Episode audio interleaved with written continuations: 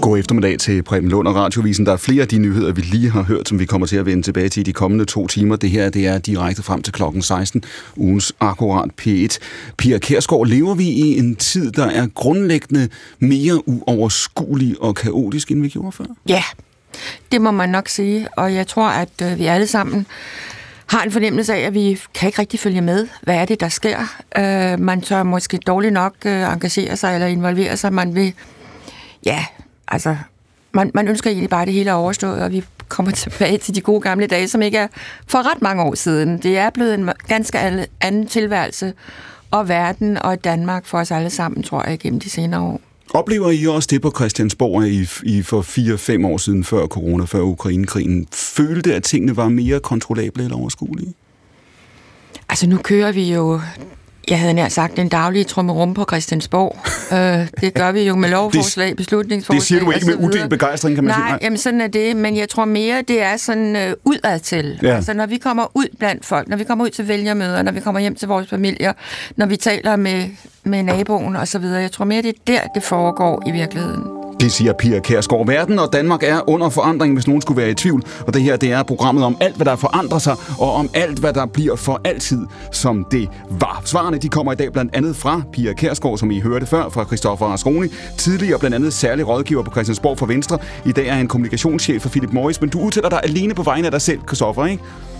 Kun mig selv. Er du altid enig med dig selv, før du siger noget? Altid.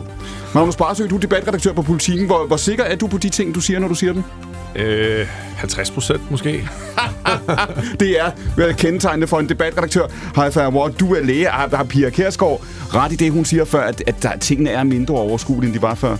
Ja, jeg føler i hvert fald præcis det, som Pia Kjærsgaard skriver. Dette er P1's nye søndagsavis, hvor alle har lov at spørge, alle har lov at svare. Vi sender 2 timer direkte fra nyhedshuset i DR-byen. Mit navn er Clement Kjærsgaard, og programmet hedder Akkurat P1.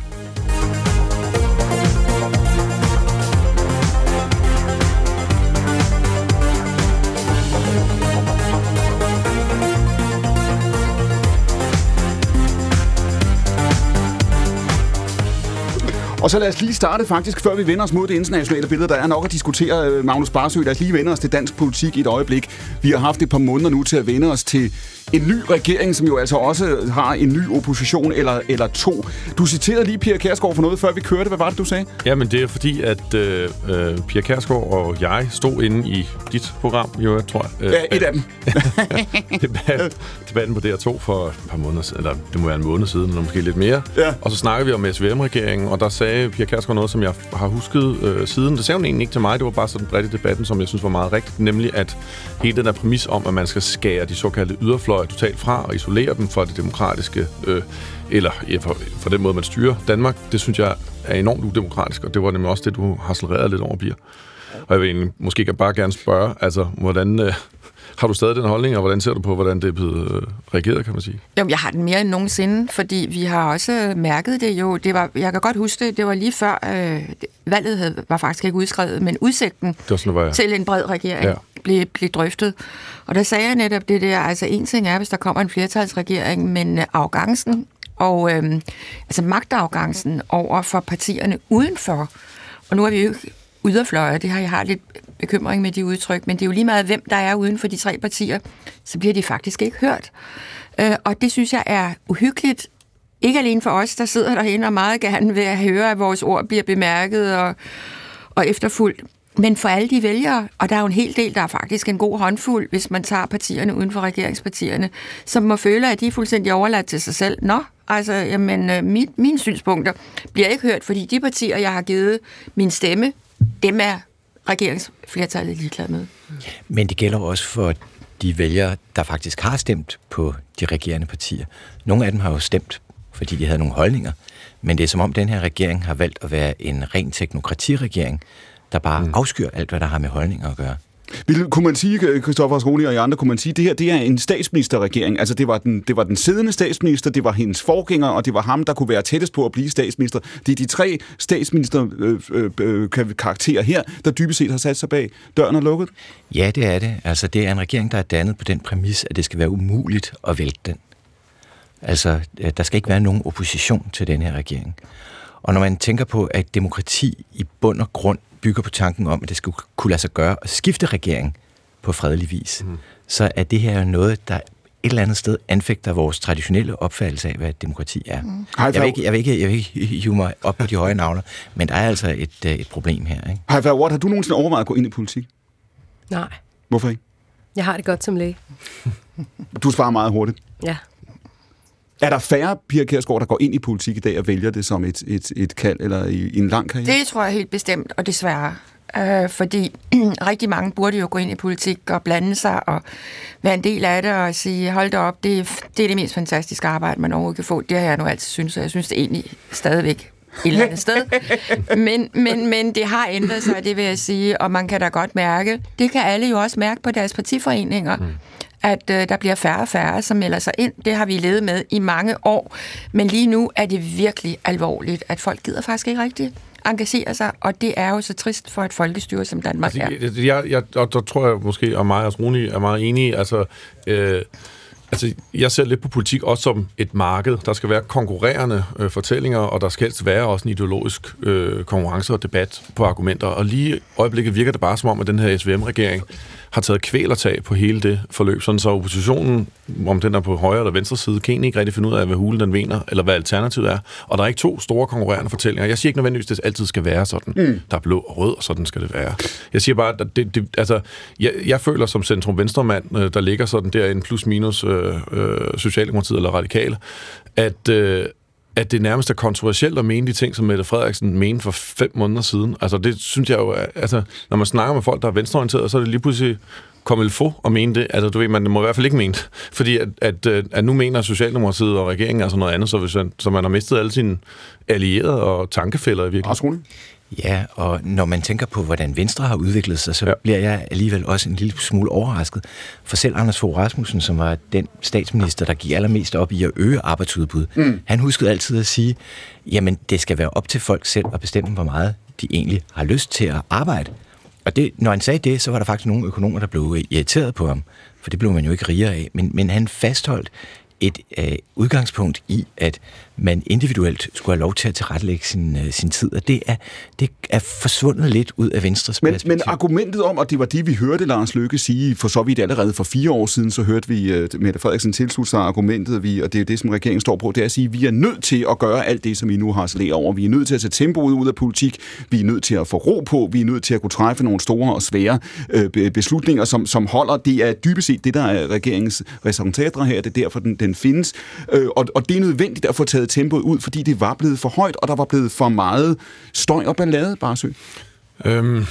Jamen altså, jeg kan sådan set godt lide, at der er en livlig diskussion om det er Pia Kjærsgaard mod Radikal Venstre, eller om det er SF mod Venstre. Jeg kan godt lide, at der er en livlig... Jeg tror sådan set, der er mere hørupsk, altså at man deler efter synspunkter, altså at der sådan set er konkurrerende fortællinger, konkurrerende argumenter, der så brydes i offentligheden, og så vinder det ene på det ene tidspunkt og det andet. Men man må bare sige, det der jo har kendetegnet dansk politik i et næsten 100 år, det er, at der er 2 store, stærke partier, som ligesom har trukket hver deres blok. Og det er Socialdemokratiet, og det er Venstre. Lige nu er det svært at se, hvordan de 2 store fortællinger skilles. Altså, der er bare sådan en eller anden grå masse inde på midten, som i virkeligheden, og det må jeg også bare lige sige, så kan du godt komme med en fortælling om at trække tempo ud. Det er jo ikke det, der er kendetegnet den her regering. Det, der er kendetegnet den her regering, det er brutalitet i forhold til at tromle al modstand over, og så gennemtrumfe deres egne holdninger, som de åbenbart er blevet enige med hinanden om i december i de der regeringsforhandlinger. Ja. Jamen, jeg tror også, som den unge borger, jeg er, som ikke ligefrem tiltrækkes af politik, så savner jeg noget ved SVM-regeringen. De har jo stadig nogle år bevist det, men der kunne jeg godt være lidt enig med Pia i det her med at påtale yderfløj som yderfløj. Yderfløj er også ideologi, og jeg savner at se for eksempel deres ideologiske kamp for klimaet og rykke fremad på klimaet. Jeg savner dem stadig sådan formulere de store, gode paroler og idéer omkring, hvor Europa skal hen nu, også med Ukrainekrigen. Altså, jeg savner det her store visionære ryg, som man godt kan finde på fløjene, men som jeg ikke har set hos dem endnu. Jamen, jeg er bare så enig, fordi altså, nu spurgte du, Clement, lige før til sådan arbejdsklimaet og sådan noget på Christiansborg, hvordan det var. Og jeg tror, vi alle sammen, vi går rundt i en boble, og det har vi gjort igennem ganske lang tid. Altså, først hen mod valget, så kom valget, og så kom den lange regeringsperiode, eller forhandlinger om regering, rigtig lang periode, og så kom vi der. Jeg vil sige, jeg går personligt og tænker, nå, nu er vi snart på mødefri periode. Hvad er der egentlig sket? Altså, vi har diskuteret store bededag, og vi diskuterer seniorpension. Der er ikke rykket noget som helst. Nu kommer der noget med universiteter og sådan noget. Jeg ved ikke, hvor langt de kommer med det. Men der er jo ikke rigtig sådan noget, der giver sådan, ja, altså nu sker der noget derinde, og vi vil noget for befolkningen. Mm. Det går i tomrum. Vi lever i en boble derinde. Og jeg undrer mig også over jer journalister. Nu henvender jeg mig til dig. Mm-hmm. Fordi vi har stadigvæk ikke set regeringens finanslovsforslag for 2023, og der er ingen journalister, der for alvor spørger til det. Jeg tror, hvis der havde været en borgerlig regering, så ville man nok have spurgt til det, eller hvis der havde været en socialdemokratisk regering, ville man nok have spurgt til det. Jeg undrer mig også over den manglende interesse for hvad ministerne render og laver. Altså, jeg husker, da Thyra Frank blev udnævnt til ældreminister, der faldt alle jo over hende. Folk ved knap nok, at vi har en ældreminister. Nej, det er fuldstændig rigtigt. De ved heller ikke, hvad hendes mandat er, og der er ikke rigtig nogen journalister, der spørger til det. Nej. Så jeg synes også, det er som om journaliststanden er faldet i søvn. Pia Kjærsgaard? Nu må vi snart til at være uenige, fordi jeg synes, vi sidder her og er enige. Men det er sjovt, fordi lige da du begyndte at sige det, inden du kom til det med ældreministeren, så jeg sad i mit hoved og tænkte, fordi i dag, der kan jeg så se et eller andet sted, at ældreministeren siger, nu skal vi også afskaffe bureaukratiet inden for ældreplejen, men hun ved egentlig ikke rigtigt, hvordan. Hallo? Altså, den der ældrelov, som vi har diskuteret i årevis, hvad sker der? Altså, ingenting. Og jeg kender endnu ikke ministrene. Altså, jeg kan ikke nævne ministrene, ret mange af dem. Og jeg sidder derinde. Sidste år, vi vender tilbage til dansk politik og særlig økonomien senere i programmet, skal jeg hilse at sige på den store klinge. Vi har god tid til det, men Barsøe, hvor meget det her handler også om, at de mennesker nu angriber Asroni her, journalisten, hvor meget handler det også om, at pressen, nu tager jeg så dig med, at vi i pressen også er usikre på det her. Vi kan simpelthen ikke se, hvor vi skal lægge sigtet. Det synes jeg er en helt fair pointe. Jeg tror, der var et granatschok, og jeg er ikke helt sikker på, at det granatschok helt har løftet sig nu. Jeg tror heller ikke, det har løftet sig. Når jeg snakker med folk inde på Christiansborg, altså politikere, så er der også en smule følelse af, at man ikke rigtig ved. Altså, lad os tage et eksempel. Den socialdemokratiske gruppe, det er nok der, hvor jeg snakker med flest, hvis jeg skal være ærlig. Altså, der er jo ret mange. Altså, der er jo sådan set, de har fået ret mange valgt ind. De fik 27% stemmer. Altså, at der ikke er en eller anden form for uro på bagsmækken derinde, at der er nogen, der begynder mere offentligt at brokse over den linje, man er på vej, det kan jeg godt undre mig over. Og min konklusion vil være, at det simpelthen, man skal stadig prøve at finde et ben at gå på. Og jeg tror, det er det samme, må jeg også sige med måske også journalister. Jeg er jo ikke politisk journalist, men debatredaktør. Men kunne der ikke være også noget, når I nu beskriver det, så altså, på trods af alle jeres meningsforskelle, du sidder og fniser her, altså nu sidder vi et panel, der beskriver de her ting. Det kunne godt være, Barsøe, at der er noget frugtbart eller konstruktivt, eller ligefrem spændende ved det her også, at det her faktisk er en periode, hvor vi alle sammen tager væring. Jo, altså, jeg har været modstander af SVM-regeringen hen over midten, lige siden Løkke, han foreslog det. Jeg synes ikke, man kan fusionere Brøndby og FCK og få noget godt ud af det. Man har bedre brug for, at de kæmper mod hinanden, og det er der mere liv og gejst i, og jeg er overhovedet ikke motiveret om morgenen for at stoppe og kæmpe for noget som helst, som er så gråt og ligegyldigt som det her. Når det så er sagt. Er du motiveret for at kæmpe imod den så? Ja. Altså, jeg har skrevet relativt... jeg vil ikke sige perfidet, men sådan klummer, som jeg kaldte det, hvad jeg synes det er. Jeg synes det her det er mellemledernes våde drøm. Altså det SVM-regeringen er simpelthen bare, jo højere op man kommer i ledelsesarkiet, eller jo mere mellemlederagtigt man er, jo mere synes man det her det bare er fyldt med floskler, og nu skal man tage fat, og politik, der gør noget, og man tager det lange lys på. Jeg ved og nu simpelthen skal man... ikke, om du lige har fornærmet en mellemleder mere, end du har fornærmet regeringen. Men jeg synes simpelthen, det er så kedeligt at høre på. Og når det så kommer til de rigtig store kriser, hvor er vi så? Hvor er vi i forhold til klimainvesteringer? Der sker ikke en hudende fis. Altså, der er... Man har da bremset det eneste, der var. Altså, det var sådan lidt... Alright. Og Skroen, ganske kort. Jeg vil lige forsvare mellemlederne. Vi har faktisk ganske udmærket. Men du har simpelthen til... aldrig set dig, Skroen, et upopulært synspunkt, du ikke havde lyst til at indtage.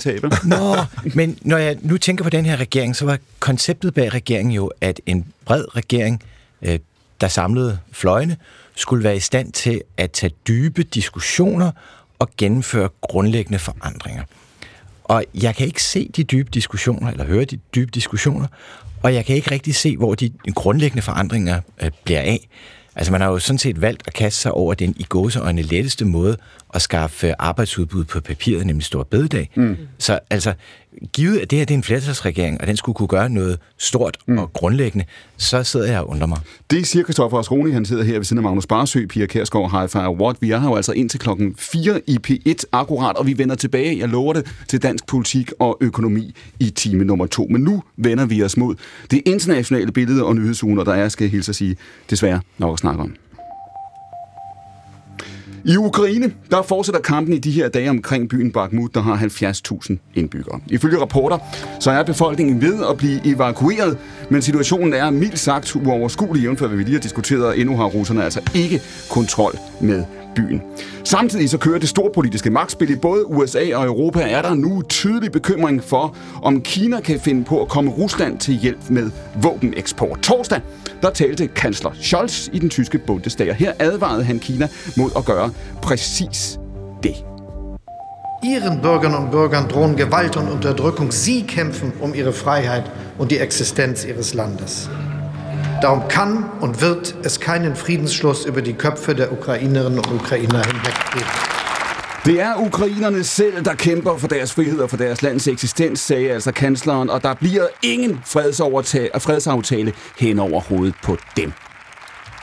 Man schafft auch keinen Frieden, wenn man hier in Berlin nie wieder Krieg ruft und zugleich fordert, alle Waffenlieferungen an die Ukraine einzustellen. Der kommer ikke, sagde Scholz, fred af, at man i Berlin råber på aldrig mere krig og opfordrer til at indstille våbenleverancerne til Ukraine. Det her var jo altså også ugen, hvor det var præcis et år siden, at Scholz lovede det såkaldte Seidenwende med langt flere penge til tysk militær. Det var torsdag, at han talte i det tyske parlament. Dagen efter fredag, der besøgte han præsident Biden, og her var Ukraine øverst på dagsordenen. Og apropos USA, så har Trump taget ordet igen. I går aftes, der holdt han nemlig den afsluttende tale på den toneangivende konservative konference CPAC, og den skal man lytte til, hvis man ønsker at vide, hvad der sker i USA. Her advarede Trump republikanerne mod at vende tilbage til at være det parti, som det plejede at være, før han, altså Trump, gjorde sin entré. When we started this journey, a journey like there has never been before, there's never been anything like this. We had a Republican Party that was ruled by freaks, neocons, globalists, open border zealots, and fools. But we are never going back to the party of Paul Ryan, Karl Rove, and Jeb Bush. Før i tiden blev republikanerne styret af freaks, af neokonservative, af globalister, af åbne grænsefundamentalister og af fjolser, men vi skal aldrig tilbage til et parti styret af folk som Paul Ryan, Karl Rove og Jeb Bush, sagde altså Donald Trump, og han fortsatte. We're not going back to people that want to destroy our great social security system. Vi skal ikke tilbage til folk, der vil ødelægge USA's storslåede sociale sikkerhedsnet, sagde altså Donald Trump. Og ikke tilbage til dem, der har ønsket, som han formulerede det, endeløse dumme krige med bundløse omkostninger. Det kommer her. We are never going back to a party that wants to give unlimited money to fight foreign wars, that are endless wars, that are stupid wars. But at the same time demands that we cut veterans benefits and retirement benefits at home. Så vidt altså udmeldingen fra Trump i aftes på CPAC. I USA, der falder opbakningen til Ukraine her, altså et år inde i krigen. I maj sidste år ville omkring 60% sende våben til Ukraine, nu tallet 48. 30% er imod ifølge en ny måling i januar, der viste en anden måling, at det særligt er republikanske vælgere, der bliver mere skeptiske. Men spørgsmålet er så, hvad det betyder for præsident Bidens linje, når det gælder Ukraine. Ifølge den amerikanske professor Stephen Walt, som er en vigtig stemme i debatten om amerikansk udenrigspolitik, så kan præsident Biden indtil videre fortælle en succeshistorie om både ukrainsk kampvilje og om transatlantisk sammenhold. Spørgsmålet er, om det bliver ved. Jeg talte med Walz fredag eftermiddag. The administration's been taking the lead in trying to orchestrate a Western or a European and transatlantic response to the war in Ukraine. And so far, that's gone reasonably well. But I think there are some doubts now emerging as to whether or not that's going to be sustainable over a longer period. Det er ikke sikkert, at forståelsen mellem USA og Europa holder på sigt. Og der er allerede forskel på, hvad der bliver sagt i offentligheden og bag kulisserne. I think if you sort of compared the public statements at the recent Munich Security Conference with what was said in private. People were not as optimistic about Ukrainian fortunes. Not that Ukraine was going to lose, but that Ukraine might not be able to achieve all of its military ambitions, and that therefore some sort of compromise deal was eventually going to have to be struck. Mm. So I think again there is a bit of a gap. Det er ikke tydeligt, hvordan et kompromis mellem Rusland og Ukraine kunne komme til at se ud. Og samtidig er der også uenighed mellem europæere og amerikanere, når det gælder synet på Kina. There's still not much indication that Europe is going to be of much value in terms of an American effort to counter China.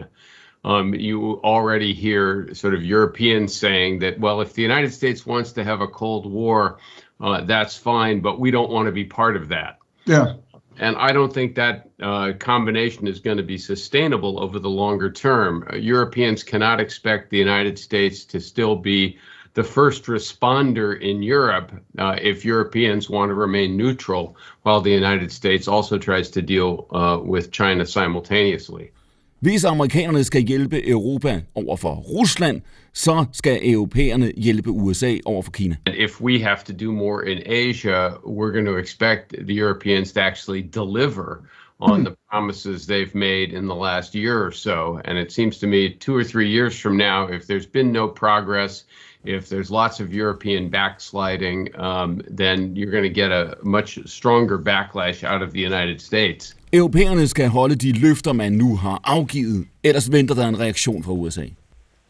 Willingness of the United States to continue to subsidize this in perpetuity, especially when we have major challenges in Asia, I just don't think it's going to last very long. Sådan lyder altså advarslen fra Stephen Walt, der siger, at amerikanerne kommer ikke til at finansiere det her, altså læs modstanden mod Rusland på sigt, hvis ikke europæerne stempler ind, når det gælder Asien. Christoffer Asronia, det er rigtigt, fordi det, som Walt beskriver her, det er jo dybest set et år af krigen, hvor, som jeg sagde før, man kan prale af ukrainsk kampvilje, man kan prale af transatlantisk sammenhold, men det er ikke sikkert, det holder. Jeg tror, det er fuldstændig rigtigt. USA har ikke interesse i at binde så mange ressourcer i krigen i Ukraine. Og jeg tror ikke, USA har interesse i at sætte andre prioriteter over styr på grund af Ukraine, når man mener, at Europa skal løfte opgaven. Så der er jeg pessimistisk på det punkt. Til gengæld så tror jeg stadig, at USA, uanset hvilken præsident man måtte have, vil være klar over, at samarbejdet med Europa er afgørende for at bevare en styrke på global plan. Pia Kjærsgaard, vi skal tale om Kina om lidt, men lad os lige tage det helt overordnet her. Har Stephen Walt ret i, at amerikanerne dybest set kommer til os og siger, hør her, hvis vi skal hjælpe jer i Europa, skal I hjælpe os i Asien? Ja, helt sikkert. Og sådan har det jo varet længe. Altså endelig tog vi os en lille smule sammen til forsvarsbudgettet. Jeg må bare sige, at et land som Polen, bare for at tage et eksempel, bruger 4%. De vil gerne op på 5%. Vi tager 2% en gang i 2030. Altså vi har været elendige, amatøragtige. Og jeg synes faktisk, nu talte vi lige stor bededag før, jeg vil godt lige nævne, jeg synes, det mest dårlige, denne her regering har gjort, ikke alene at afskaffe stor bededag, men at kæde det sammen med hjælpen til Ukraine. Det kan altså meget vel betyde, at vores opbakning også falder. Folk fatter simpelthen ikke, at de skal miste store bededag, fordi man skal hjælpe Ukraine. Altså, det er fuldstændig grotesk, at en regering kan tænke på den måde. Og jeg tror lidt på samme måde, som USA, man har hørt om, er begyndt desværre, må vi jo sige, på verdensplan, for fredens skyld, det er jo det, vi håber på og er indstillet på, at USA, amerikanerne, begynder at blive sådan lidt betænkelige. Det kan også komme her, hvis vi begår flere dumheder, og det synes jeg, vi skal tænke meget over. Meget interessant med Kina, men det siger du, vi kommer ind på lidt senere, der vil jeg meget gerne blande mig. Det gør vi i forhold til Rusland, Haifaa Awad, du har fulgt Syrien-konflikten i mange år efterhånden. Du sagde, da vi snakkede sammen, du var ikke overrasket, da Putin gik ind i Ukraine, fordi du har fulgt også Ruslands ageren i Syrien. Hvad mener du det? Jeg mener, at det har været ret tydeligt for enhver, som har fulgt med i Ruslands ageren, at hans imperialistiske tankegang ikke ville stoppe. Altså, enten det var Georgien eller første varselsskud, vi fik med Krim, hvor Europa også stadig satte sig ned på hænderne og ikke forsvarede sine egne territorialgrænser, og så senere hen en fuldstændig opbakning, ubetvinget opbakning til en diktator, som står lige ved europæiske grænser, hvor de kan skrue op og ned for flygtningestrømmen direkte for at underminere Europa. Der har været rigtig mange tegn på, at Putin, han ville noget mere. Og som syrer, hvad jeg jo også er, så har det jo været helt klart, at det har han brugt meget klogt. Altså, jeg plejer at sige, at han spiller sin dårlige kort rigtig godt. Det har han brugt klogt til både at ligesom slå sprækker igennem Europa, og simpelthen sætte sig både på adgang til Middelhavet i Syrien, og nu kan vi jo se det en de facto invasion af et land, som han slet ikke har noget at gøre i. Jamen altså, jeg tror, jeg vil indtage lidt et andet synspunkt, eller jeg vil prøve at være positiv, moderat optimist. Og det skyldes sådan set, at hvis vi lige tager et perspektiv på, at den her krig, som er utrolig tragisk, altså det er svært at sætte ord på, hvor brutalt det er, at man fører en første verdenskrig lignende skyttegravskrig så tæt på. Jeg har selv været i Kyiv for et par år siden, en fantastisk by, og altså, det kan man virkelig begræde. Lad os lige prøve at se, hvad Vesten trods alt har gjort i modstanden og mødet med Putin. Man har fået Sverige og Finland med i NATO. De er på vej, ikke? De var ikke med. Altså, Finland turde slet ikke i forhold til Rusland. Man har fået et samlet Europa, der faktisk har ranket ryggen og faktisk blevet relativt enige om, at sætte militær og økonomisk støtte. Man har også åbnet sine døre og arme for ukrainske flygtninge. Man har... Putin har ikke vundet. Han har sådan set, reelt set indtil videre, nærmest den har tabt, i hvert fald lidt massiv tab, og hele hans militære og industrielle system, at tilsyneladende ikke Vestens kan konkurrere med Vesten. Det var, man troede, det var verdens anden største og mest kompetente og teknologiske hær. Det har vist sig, at den tese måske er op til diskussion. Det er formentlig Kina, der sidder med den. Men og så den sidste ting, jeg lige vil pointere. Det våben, Putin havde, det var energi, altså gas. Det, der er sket, det er sådan set, at europæerne politisk og forbrugere og virksomheder har taget sig sammen og så skåret gasforbruget enormt meget og fundet nye tilførsler af gas fra Norge og Libyen og andre stater, man også skal diskutere, hvor demokratiske de nu engang er. Her er ikke nævnt Norge. Men i hvert fald, man har sat skub i en ekstrem hurtig omstilling til grøn energi, solceller, vind og så videre, både i EU og i USA. Altså, man har sådan set ikke blevet desperat og faldet tilbage i Putins arme. Og det var det, han ønskede. Jamen, jeg er helt enig. Altså, det var jo det gode ting, der kom ud af det. Af en meget tragisk situation. Men nu blev jeg spurgt til, om jeg var overrasket over hans ekspansion, og det var jeg ikke. Ja. Jeg har jo sammen med mange andre syrere og mange andre, også fra Krim og alle mulige andre, jo påpeget det her med Nord Stream 2-ledningen allerede meget tidligere. Altså for mange år siden. Men jeg tror heller ikke, at jeg var uenig med dig. Det var sådan, det panelet her var meget så modigt. Nå, men jeg er overhovedet ikke så modig. Jeg er faktisk optimistisk. Du siger, når Stephen Walt, som vi hører ham før, beskriver Barsøe, hvor han siger, at det har for så vidt været en succeshistorie, eller der er i hvert fald en succeshistorie at fortælle på mange af de her fronter, hvor man kunne være skeptisk over de sidste år, så siger du, det skal vi også holde fast i. Jeg nærer en ret stor tillid til USA, på trods af deres mange dumheder faktisk er allieret med Europa. Og jeg tvivler ikke i mit hjerte faktisk på USA særlig meget. Og det kan sagtens være, at jeg er naiv. Og Donald Trump har ved Gud forsøgt at gøre alle mulige ting, da han var præsident. Men i kernen af amerikanerne kan de altså godt se værdien i at have en stærk frihandel, demokratisk alliance med Vesten. Og den tvivler jeg faktisk ikke på kommer til at briste. Men det kræver, at vi skal ranke ryggen i Europa, klart. Vi holder præcis fast i det tema. Spørgsmålet er nemlig, hvordan Ukrainekrigen ser ud om et år. Stephen Wall spurgte i interviewet med mig, hvad der egentlig venter os, hvis krigen altså om et år fra nu stadig kører, hvis Ukraine ikke vinder, og hvis Rusland ikke giver op, men tværtimod bliver ved og ved. If a year from now, we're still in the same position. Ukraine is still at war. The lines haven't moved very much. There's been considerably more damage. Russia is showing no signs of stopping. This is not as big a foreign policy success. All we will have had is 2 years of war and Ukraine gradually being destroyed.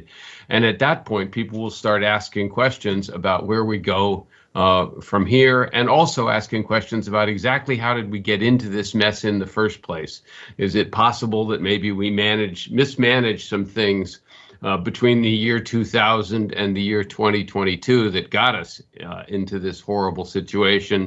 Hvis krigen kører også om et år, uden at Rusland viser nogen tegn på at stoppe, ja, så venter der, siger Walt, også en diskussion omkring, hvordan krigen overhovedet opstod i første omgang. You know, a year from now, it's not going to be as easy for the Biden administration to defend what it's done, and you're likely to see also some more divisions between different countries in Europe, between Eastern European countries and some countries in the West, on exactly what has to happen going forward and exactly what a acceptable end of the war might look like. Også internt i Europa kan der opstå uenighed om, hvordan man ønsker at se krigen afsluttet.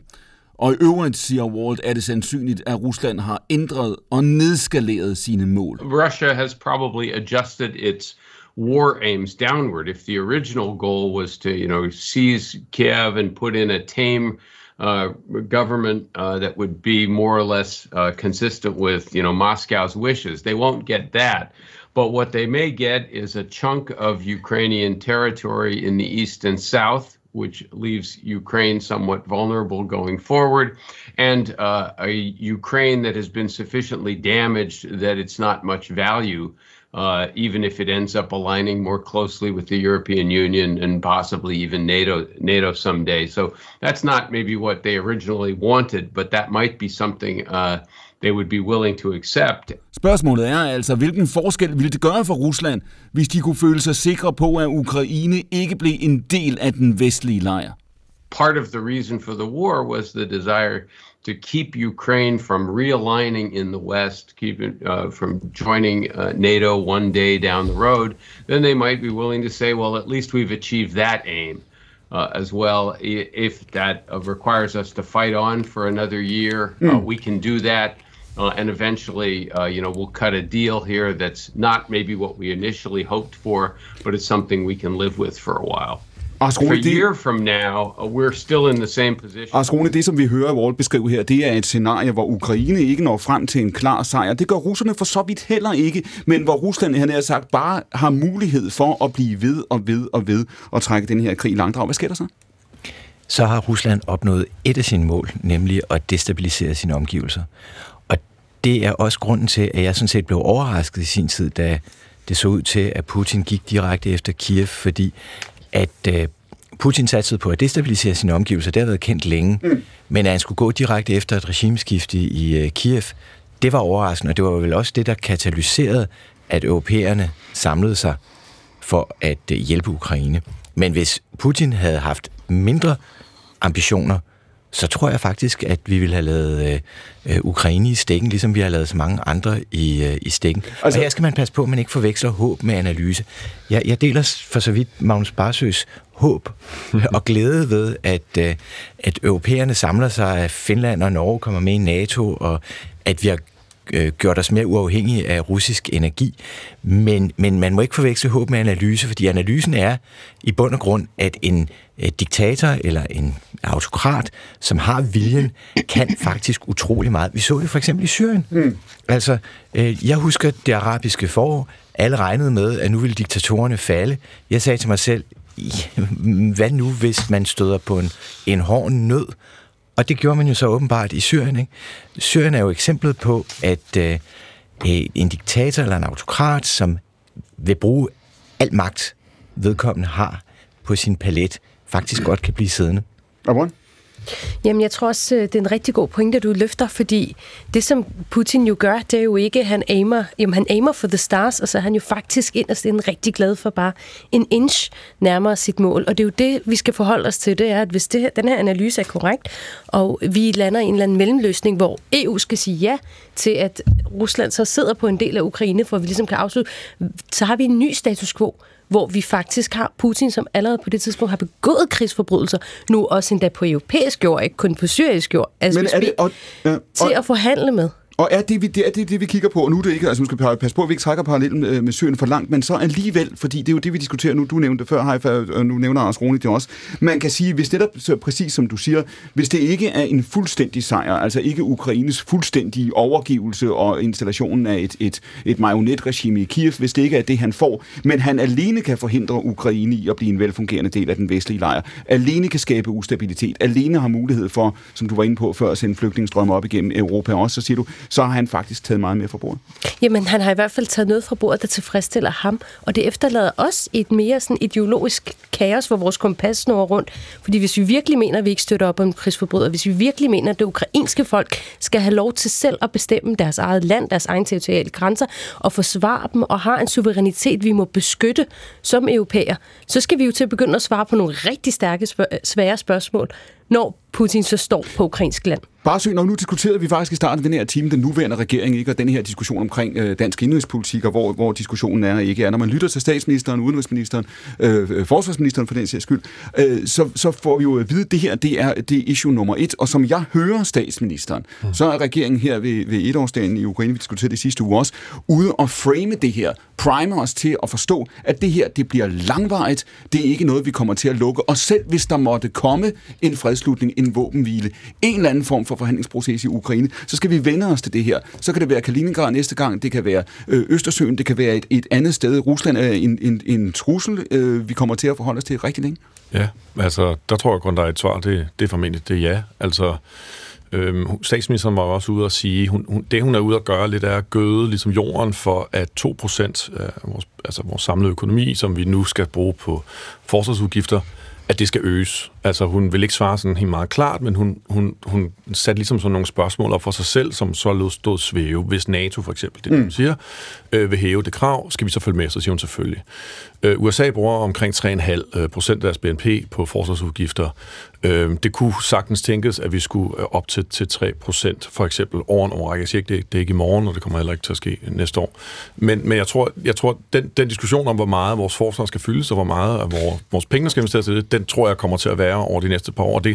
Jeg vil også bare sige, altså hvis man sådan kigger, hvis jeg var statsminister og kiggede pragmatisk på det, så vil jeg sige, det her det er den eneste vinderfortælling, hun lige præcis har. Altså det er faktisk at være og ranke ryggen mod en brutal massemorder af en diktator, som vi alle sammen er enige om helst skal tabe. Pia Kjærsgaard, du var faktisk inde på det før. Hvis nu det her bliver tilfældet, vi kommer til at kigge ind ikke bare i 2%-mål, men altså stigende militærudgifter også på den anden side, og ny usikkerhed, jeg sagde før, det kunne være i Østersøen, det kunne være i Arktis. Der kan være mange ting, vi skal gå og forberede os på. Hvor let en sag bliver det at få igennem på Christiansborg i forhold til vælgerne? Det bliver da svært, altså, og det er jo meget nemt at sidde her og være bagklog, men jeg vil alligevel have lov at sige, altså, jeg tror bare, vi er kommet alt for sent ud af starthullerne. Altså, skulle vi i virkeligheden, og det mener jeg i dag, det er nemt at sidde og sige, at allerede i forhold til Krim i 14, burde vi nok have grebet ind. Jeg tror, vi skulle have set lyset dengang, og der er kun et sted, vi kan hælde vores hoved til, og det er fortsat USA. EU kan gøre noget i forhold til hjælp og sådan noget, men i forsvaret, der er det USA og NATO, vi bør hælde vores hoved til, og det skal vi være utrolig opmærksomme på. Ellers, altså Putin, jeg siger ikke, at Rusland er Sovjetunionen, men det begynder efterhånden noget. Det begynder at ligne, synes jeg, og jeg er ikke et øjeblik, det tror jeg ikke, der er nogen af os, der er i tvivl om, at han vil. Moldova ligger lige ved siden af, Estland, Letland, Litauen, Polen. Altså, de lande er nervøse, og det kan jeg sandelig godt forstå. Altså, og der skal vi være meget overvågne, at det her ikke breder sig. Og jeg tror kun, vi kan gøre det, vi gør. At vi hælder vores hoved til NATO, at vi er nødt til at forberede befolkningen på, at det her bliver dyrt. Vi kommer til at sætte os selv ned i levestandard, fordi det kommer til at koste. Der er ikke andet at gøre. Altså, vores frihed er det vigtigste. Haifaa, du har jo virkelig to vinkler på det her, fordi dels i forhold til det internationale Syrien, som vi diskuterede før, men du er læge, du arbejder i det danske sundhedsvæsen, du kender, kan man sige, begge sider af den her prioriteringsdiskussion. Nu siger Pia Kjærsgaard, det bliver ikke let at få igennem, men vi skulle have flyttet os før. Det vi har set i forhold til Ukraine det sidste år, den her, altså massiv, jo i hvert fald indtil de sidste meningsmålinger, massiv opbakning i den danske befolkning til Ukraine, er det også et udtryk for, at vi også han altså tænker på os selv, at vi ved godt, hvad det vil sige at være et lille land i nærheden af Rusland og andre stormagter, det har vi prøvet før, der er vi faktisk stadigvæk. Så vi fra starten har læst det her, som at sige, hvad, det handler ikke bare om Ukraine, det handler også om os. Ja, det håber jeg da i højst grad, at vi som danskere tænker, der er krig på europæisk kontinent, det har jo ikke været sådan siden 2. verdenskrig, og hver gang, når jeg har turneret rundt med mine foredrag og snakket om Syrienkrigen, så er det alligevel, selvom Syrien er enormt nær Europa, og alle dets konsekvenser spiller over, så er der alligevel en distance. Det her er ekstremt konkret for den enkelte dansker. Det er, som du har været i. Du har været i Kyiv, du har besøgt det. Folk har været i Ukraine, folk er gift med ukrainer osv. Så hvis ikke den allerede er faldet nu, den tiøre, altså selvfølgelig er den det. Jeg tror, at danskerne i høj grad også kan se sig selv i den ukrainske kamp, og vi så det jo også både sidste år, og ser det jo stadig, blandt andet hos os Mellemfolkeligt Samvirke, hvor en stor del af den ukrainske flygtninge-community i København kommer og har stadig relationer med danskere og fortæller om krigen og holder os opdateret på, hvad krigen er for dem, så jeg vi er med. Tror du på det, hvis vi lige også, Rune, her skal slå en sidste sløjfe omkring Walls pointe før? Altså lad os nu sige, at der kommer en situation, hvor Rusland siger, hey, nu har vi fået noget af det, vi gerne vil have, lad os slutte fred nu, og så får vi en eller anden form for sikkerhedsgaranti. Vi får ligesom trukket Ukraine halvvejs ud af den vestlige leje, hvad den nu kunne være. Er du så sikker på, at danskerne og andre vil sige, at vi skal blive ved med at støtte en krig, eller vil der komme et pres fra vælgerne, men også fra politikerne i Europa og USA, for at sige til Zelensky og resten af regeringen, hør her, venner, I må forhandle? Jeg tror, det handler om timing. Aha. Altså, hvis ukrainerne kan holde stand, og måske endda gøre fremskridt nu på kort sigt, så vil tilbøjeligheden til at give efter for Putin være mindre. Men hvis nu det her trækker ud i 3, 4, 5 år, så bliver vi jo møre. Det må vi jo indse. Men det gør man jo også i de fleste krige. Altså, krige ender jo som regel med nogle politiske beslutninger, og nogle løsninger, og nogle geografiske linjer, der bliver trukket. Ja. Jeg tror bare lige nu, med de krigsforbrydelser, vi ser på tv, så er det rigtig svært at mobilisere noget for uden tosser på begge fløje nærmest, der skulle støtte den putinistiske... Men er det nu, er det nødvendigt? Nu siger du, at krige ender altid med forhandlinger. Prøv engang at se på situationen i Syrien. Prøv at se på andre lande, vi kan komme på, hvor der bliver ved med at være åbne, blødende sår, altså konflikter, så hernede så lukker ned et halvt år, åbner op igen, lukker ned, åbner op. Det kan, hvis det er den fremtid, Europa kigger ind i, så er det noget andet, ikke? Jo, men nu nævner du selv Syrien. Syrien er nogle frosne grænser lige nu. Det er en krigszone, men der er også frosne grænser i en krigszone, der er hele tiden forhandlinger både mellem USA og kurderne og russerne i den grad, og iranerne og israelerne. Så det er jo ikke fordi, at den konfliktzone hele tiden emmer op. Altså nu er vi jo over den aktive fase, nu kommer den frosne zone. Jeg tror bare, i Ukraine, der vil det være nogle helt andre ting, vi ser. Pia Kjærsgaard, hvornår var det, du var på Taiwan for første gang? Det var jeg i 1988. Hvad gik der forud for det besøg? Fordi det var en usædvanlig ting at gøre, ikke? For en dansk politiker. Det var meget, meget usædvanligt. Jeg blev inviteret af... Det er jo ikke en ambassade, desværre, vi har i Danmark, for vi har ikke diplomatiske forbindelser. Vi har en repræsentativ, et kontor, og adskillige repræsentatives har jeg været i kontakt med siden 88 skiftende. Altså man skifter jo ligesom man gør ambassadør. Og jeg har en kærlighed til Taiwan, og har altid haft det. Altså nu har vi diskuteret Ukraine, men jeg synes også, at vi skal diskutere Taiwan, også i forhold til Kina, hvor der jo også kan ske alle mulige ting. Altså, og prøv lige at tage os tilbage, fordi nu er vi vendet os til det. Jeg sad og researchede på i dag, så finder jeg et indlæg, du har skrevet i midten af 90'erne om det her spørgsmål, kan man sige. Hvad skabte din og dit partis dengang jeres opmærksomhed på Taiwans spørgsmål? Jo, men det var jo igen friheden. Altså det der lille, bitte land, der har revet sig løs, Chiang Kai-shek i sin tid, for mange, mange år siden, fra Kinas diktatur, og har skabt deres egen enhed, og stadigvæk bliver trynet på forfærdelig vis, og hvor de må bruge enorme summer på deres militær, bare for at holde det nogenlunde stangen. Og hvor de kæmper, og hvor de gør det afsindigt godt. Altså, de er velhavende, de har en fantastisk industri, de lever, de er meget...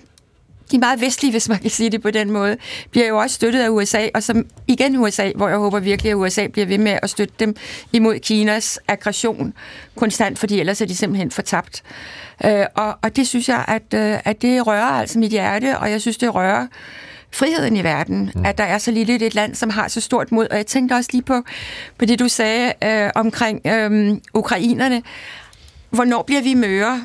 Det gør vi måske nok, men jeg må bare sige, at når jeg ser det ukrainske folk, og jeg ser Zelensky, så tænker jeg, de bliver bare ved. De bliver bombet, deres hjem forsvinder, og de kæmper, og han kan stadigvæk holde mod i dem. Altså, jeg synes, det er imponerende, at der er nogle mennesker, som i den grad kan holde deres lande oven vande, og det har de jo også altid gjort på Taiwan. De har folkestyre. Jeg har mødt mange præsidenter i tidens løb på Taiwan, og det synes jeg er en verdensomspændende beundring, man skal have i denne her urolige verden.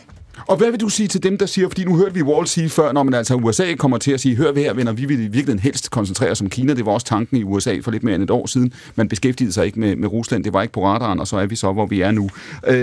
Du siger i virkeligheden, vi har også en principiel eller en værdimæssig interesse i Taiwans skæbne, som ikke handler om, hvad amerikanerne, hvilken byttehandel de vil lave hernede. Jo, men jeg synes jo nu altid, USA har været meget, meget venlige over for Taiwan, og skal også være det. Og Kina er en overset trussel. Jeg tror først det er nu, vi er begyndt at se, hvor stor en faktor Kina er, hvor stor en trussel det er, hvordan de opkøber forskellige havne rundt omkring i Europa. De spionerer i vores erhvervsvirksomheder, på vores universiteter. De kopierer vores ting. De nedbryder os, hvis ikke vi også går op imod Kina. Og det tror jeg faktisk, at den diskussion, vi har nu om Ukraine, også vil betyde noget i forhold til Kina, fordi Kina jo rigtig gerne vil involvere sig sammen med Rusland. De to kommunistiske regimer, altså det, lige efter krigen var nazismen udryddet. Det tog 45 ekstra år, før vi kunne begynde at udrydde kommunismen. Altså, det er en farlig størrelse, vi har med at gøre. Barsøe, man kan jo godt sige, hvis det har haft omkostninger, det har det haft for os at indføre de sanktioner, vi har haft, hele energispørgsmålet osv. herover det sidste år. Det er jo for intet at regne mod, hvad det ville betyde, hvis man skulle ind og forestille sig en fastforskning af økonomien i forhold til Kina, økonomiske sanktioner osv. Vi ved, at amerikanerne, jeg var inde på det tidligere i nyhedsblokken, jo altså advarer Kina både i offentligheden og, må man tro, bag kulisserne i øjeblikket mod at sende våben til Rusland. Er vi der, hvor vi ikke har noget valg? Er vi der, hvor vi bliver nødt til at finde og sige, at nær sagt alt, hvad Kina vil gøre, fordi vi i Vesten simpelthen ikke kan eller vil betale prisen? Nej, det håber jeg ikke, og jeg håber egentlig også, at det er det, som den her krise, brutale krig, har vist. Først og fremmest har den jo vist, at ukrainerne har stået mod Putin. Det er jo faktisk ikke også i Vesten, der har vundet noget som helst, indtil videre. Men jeg vil så også sige, at vi har været naive i forhold til, hvad det koster, og det kræver af os som samfund at kæmpe for frihed og stå på mål for frihed. Jeg boede i Hongkong i 2008, og jeg har også bekendte derovre og begræder, hvordan at Kina simpelthen slugte og kvalte, og i gang med at kvæle det sidste, der er tilbage i Hongkong. De brød en aftale med Storbritannien. Der var en klar aftale i 97 om, at man i 50 år skulle lade systemet være. Det var 2 lande, et land, 2 systemer.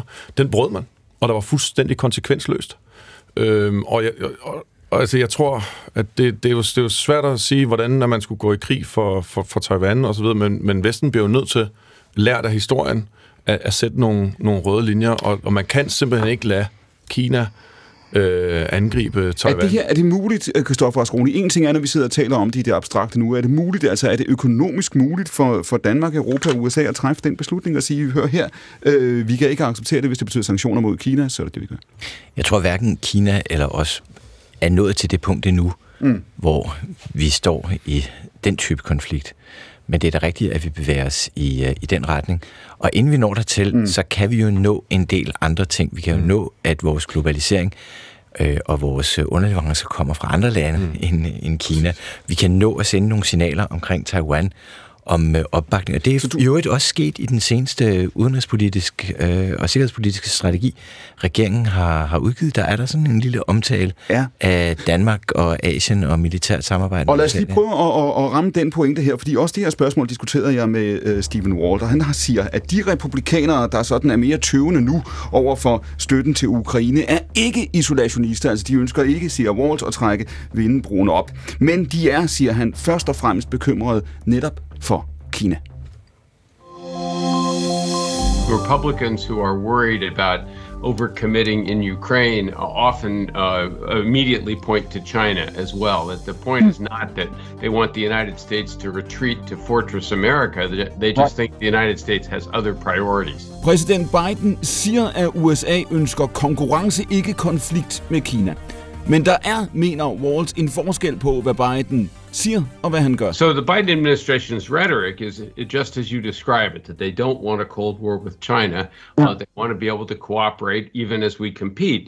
Unfortunately, the Biden administration's actions, and for this there is bipartisan support, has been to put as much economic pressure as possible on China by cutting off its access to advanced technology, to sophisticated computer chips, getting other countries to go along with that, and by trying to strengthen American alliances in Asia, moving closer to India, to Australia, to Japan. Modsætningsforholdet mellem USA og Kina bliver dermed kun tydeligere og tydeligere, og på det her spørgsmål, der er der enighed mellem demokrater og republikanere. And on that, there's both Republican and Democratic support. And you're saying, sir, you see no true signs that this is wavering on a more fundamental level? No, if anything, it's going in the other direction. Walt ser altså ingen tegn på, at der skulle være tvivl om det her. Tværtimod, altså demokrater og republikanere er ganske overbevist. Også Rune, nu tog du det her forbehold før. Jeg citerede jo også Biden, som var ude og sige i State of the Union-talen det her med, at man ønsker competition, not conflict. Ser du også et USA, som lige i øjeblikket holder vejret og siger, okay, lad os se, om vi kan finde ud af det med Kina, før vi tager et skridt yderligere mod den her kolde krig? I hvert fald i forholdet til Kina, der har vi flere muligheder på vores palet. Altså, vi har flere diplomatiske muligheder, vi har flere økonomiske muligheder. Vi er ikke så langt nede af slisken, som vi nu er kommet i forhold til Rusland. Mm. Altså, i forhold til Rusland, der er der nærmest ikke nogen vej tilbage nu. Men i forhold til Kina, der er der stadigvæk diplomatiske muligheder. Muligheder for at gøre sig mere uafhængige af økonomiske relationer til Kina. Eller at lægge pres på Kina den anden vej og sige, hvis vi skal fortsat have økonomiske relationer, så må I leve med nogle spillere. Men er vi også nødt til på et tidspunkt, også Rune, det er virkelig et spørgsmål til hele panelet her, også lidt begyndende som afslutning på den her time, er vi også nødt til at tage en mere overordnet overvejelse, om vi i Vesten, i Europa, i Danmark også er klar til at sige, hør her, globaliseringen er gået for langt, hvis det er Rusland og Kina mod os andre med hjælp fra en lejr af mere eller mindre autokratiske stater, så skal vi stille os i modsætning til det, også selvom det kommer til at have politiske, sikkerhedsmæssige, kæmpe økonomiske omkostninger. Den uafbrudte fremgang, vi har haft siden murens fald, den har været utrolig gavnlig. Den har bygget på, at vi har haft fredelige relationer til omverdenen. Fred er grundstenen, og fred kan vi kun opnå i kraft af militær styrke. Så det starter med frihed, det starter med militærmagt, og så er globaliseringen et lykkeligt biprodukt af det. Så du siger, vi er naive, hvis vi tror, at økonomien og verdenshandlen og frihandlen kan køre, uden at vi har de andre ting på plads? Det er svært at gøre i den situation. Jeg vil i hvert fald også slå et slag for at respektere, at vi er en multipolær verden, hvor vi faktisk også skal lytte til blandt andet det, vi nu kalder i folkemunden det globale syd. Altså, der er en del lande, nu tænker vi kun lige Kina, men der er en del lande rundt omkring, som har følt sig forbigået, for eksempel under pandemien og uddelingen af vacciner, som jo sendte os en sydafrikansk version i hovedet, fordi de simpelthen ikke blev vaccineret nok. Der er nogen, som føler, at de har større problemer end lige Ukraine og Kina. Altså, der er nogen, der står med kæmpe klimakatastrofer. Jeg har lige været i Bangladesh. Altså, der er kvinder, der bliver infertile og ikke kan få børn. Og det er jo deres store overhængende problemer. Jeg tror også, vi lige nogle gange skal løfte blikket og så sige, i stedet for kun at sige Vesten, og vi lukker os om os selv, og det eneste, vi står på, nu går vi i krig mod alle andre. Hvad sker der ellers? Hvor kan vi ellers engagere os? Hvor kan vi ellers være med til at løfte nogle andre lande og stadig stå på mål for vores egne værdier? Pia Kjærsgaard, nu nærmer vi os de sidste 5 minutter. Du sagde tidligere den her time, du sagde, det var specifikt i forhold til Ukraine. Du siger, du frygter, det virkelig er for sent. Du siger, vi skulle være kommet ud af starthullerne meget. Nej, jeg frygter ikke, det er for sent, men ja. Vi kunne måske være kommet nemmere omkring ved det, hvis vi havde kendt alvoren allerede i forhold til Krim. Altså, der gjorde vi ikke rigtig noget. Og hvis jeg ligesom forholder mig igen til Kina, som jeg synes er den næste trussel i virkeligheden, måske i virkeligheden umiddelbart lidt mere civiliseret trussel, altså på overfladen, end Rusland er. Altså, vi er jo begyndt, og det synes jeg er en god begyndelse, at vi for eksempel lukker Hawaii, ikke sådan, det udtales, ude. Ja, det gør vi, fordi det er simpelthen spionage imod vores virksomheder. Det har vi da endelig taget os sammen til, og jeg må så bare sige som afslutning på det her. Hvis man vidste, og det ved man sikkert godt, men så vil jeg bare godt fortælle det igen, hvor hårde og hvor barske kineserne er. Jeg sad som formand for Folketinget. Jeg vil sige, det nærmede sig. Det var ikke trusler, men det nærmede sig. Fordi jeg både havde sammenkvem med Taiwan og Tibet på det tidspunkt. Jeg har aldrig oplevet en opførsel, som den de udviste personligt over for mig fra den kinesiske ambassade. De chokerede mig. De løj mig direkte op i mit åbne ansigt. De var ualmindeligt aggressive. Og hvis det var på et lille plan, for det var bare over for mig, men sådan er de jo over for hele verden, og det synes jeg virkelig er dybt alvorligt, og det skal vi gå op imod. Men ligger der også i det, Pia Kjærsgaard, at du siger, hvis vi tror, han har sagt, at vi kan lukke døren til verden, eller hvis vi tror, at vi kan sige... Det tror jeg ikke, vi kan. Men frihandel, det er jo noget, eksempelvis, der gælder alle parter.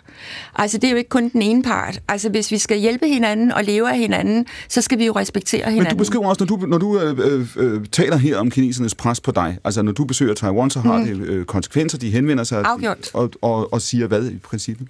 Jamen, det er en løftet pegefinger, rent korporligt, altså det er virkelig sådan, som om, hvor der er skolebarn, der fik at vide, at hvis ikke du lader være med det en anden gang, og du skal i øvrigt undskyld, så kan du godt stille dig hen i skammekrogen.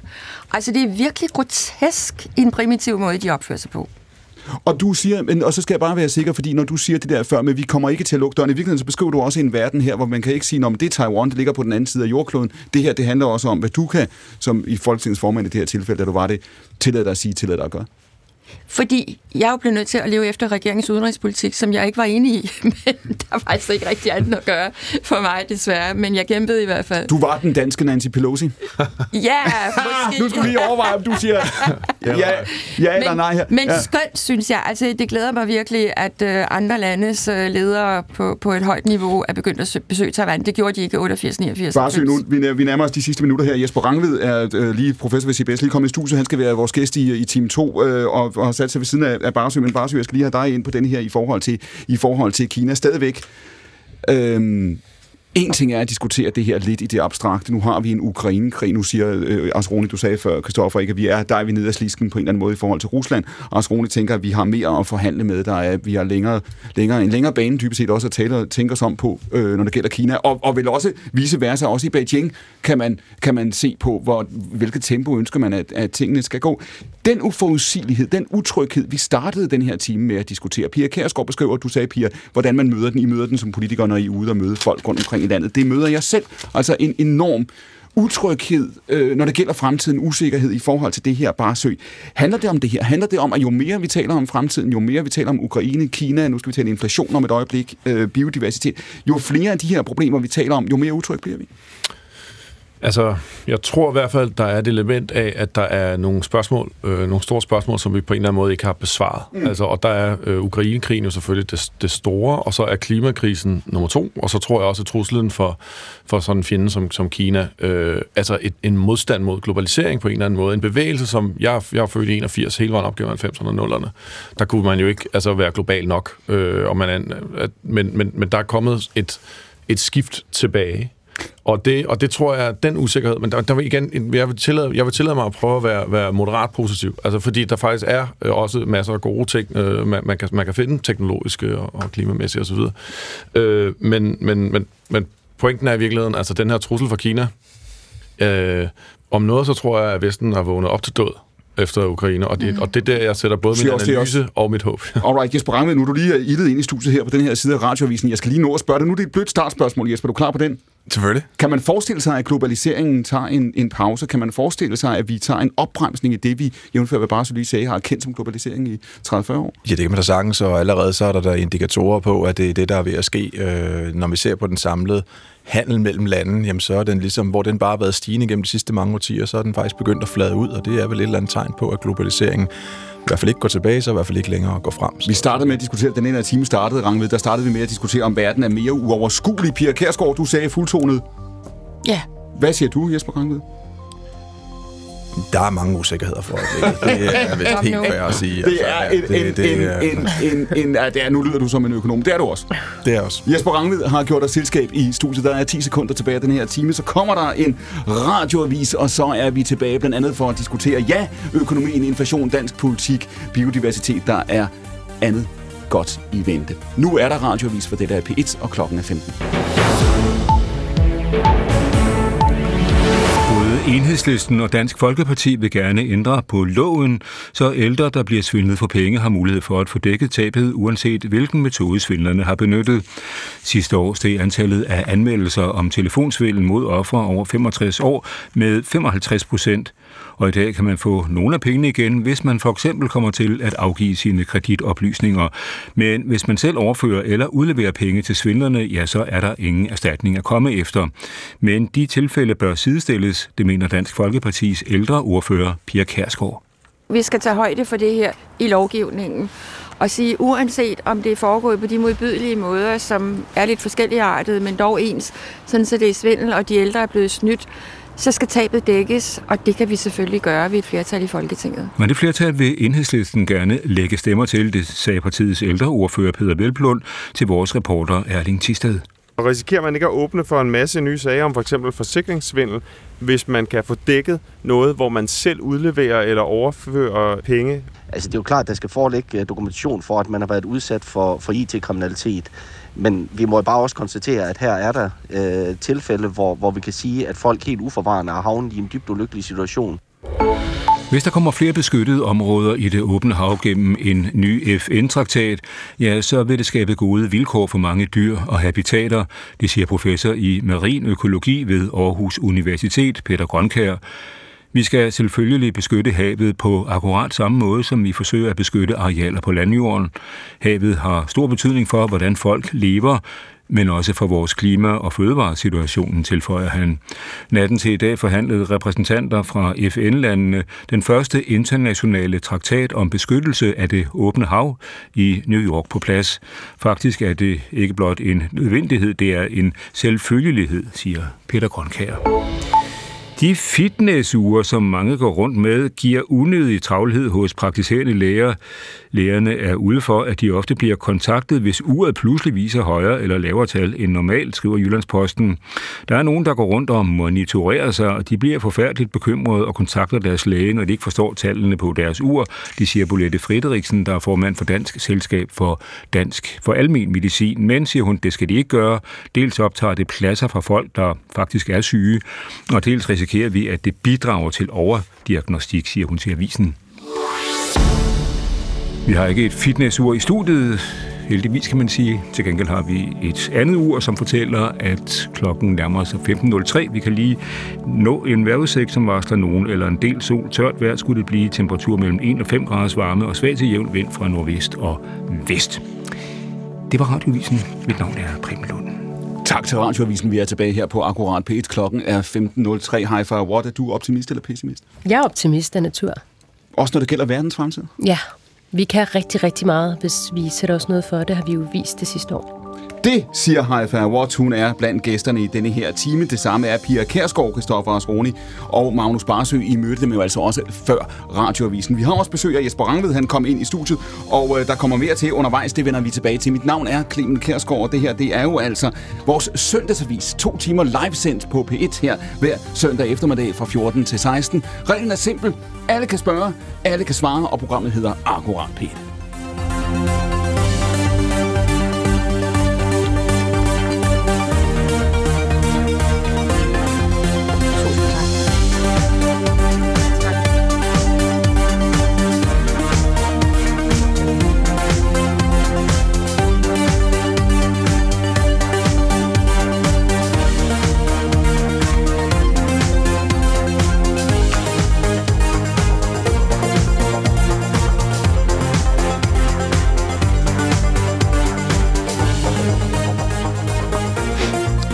Og nu vender vi os så til økonomien. Faktisk tog vi allerede en smule hul på det i time 1. Det her er rute, kan man sige, jo altså både international politik, global politik og i den grad dansk politik. Jeg læser lige her. Det afgørende er, hvor meget renten skal stige, før vi får bugt med inflationen.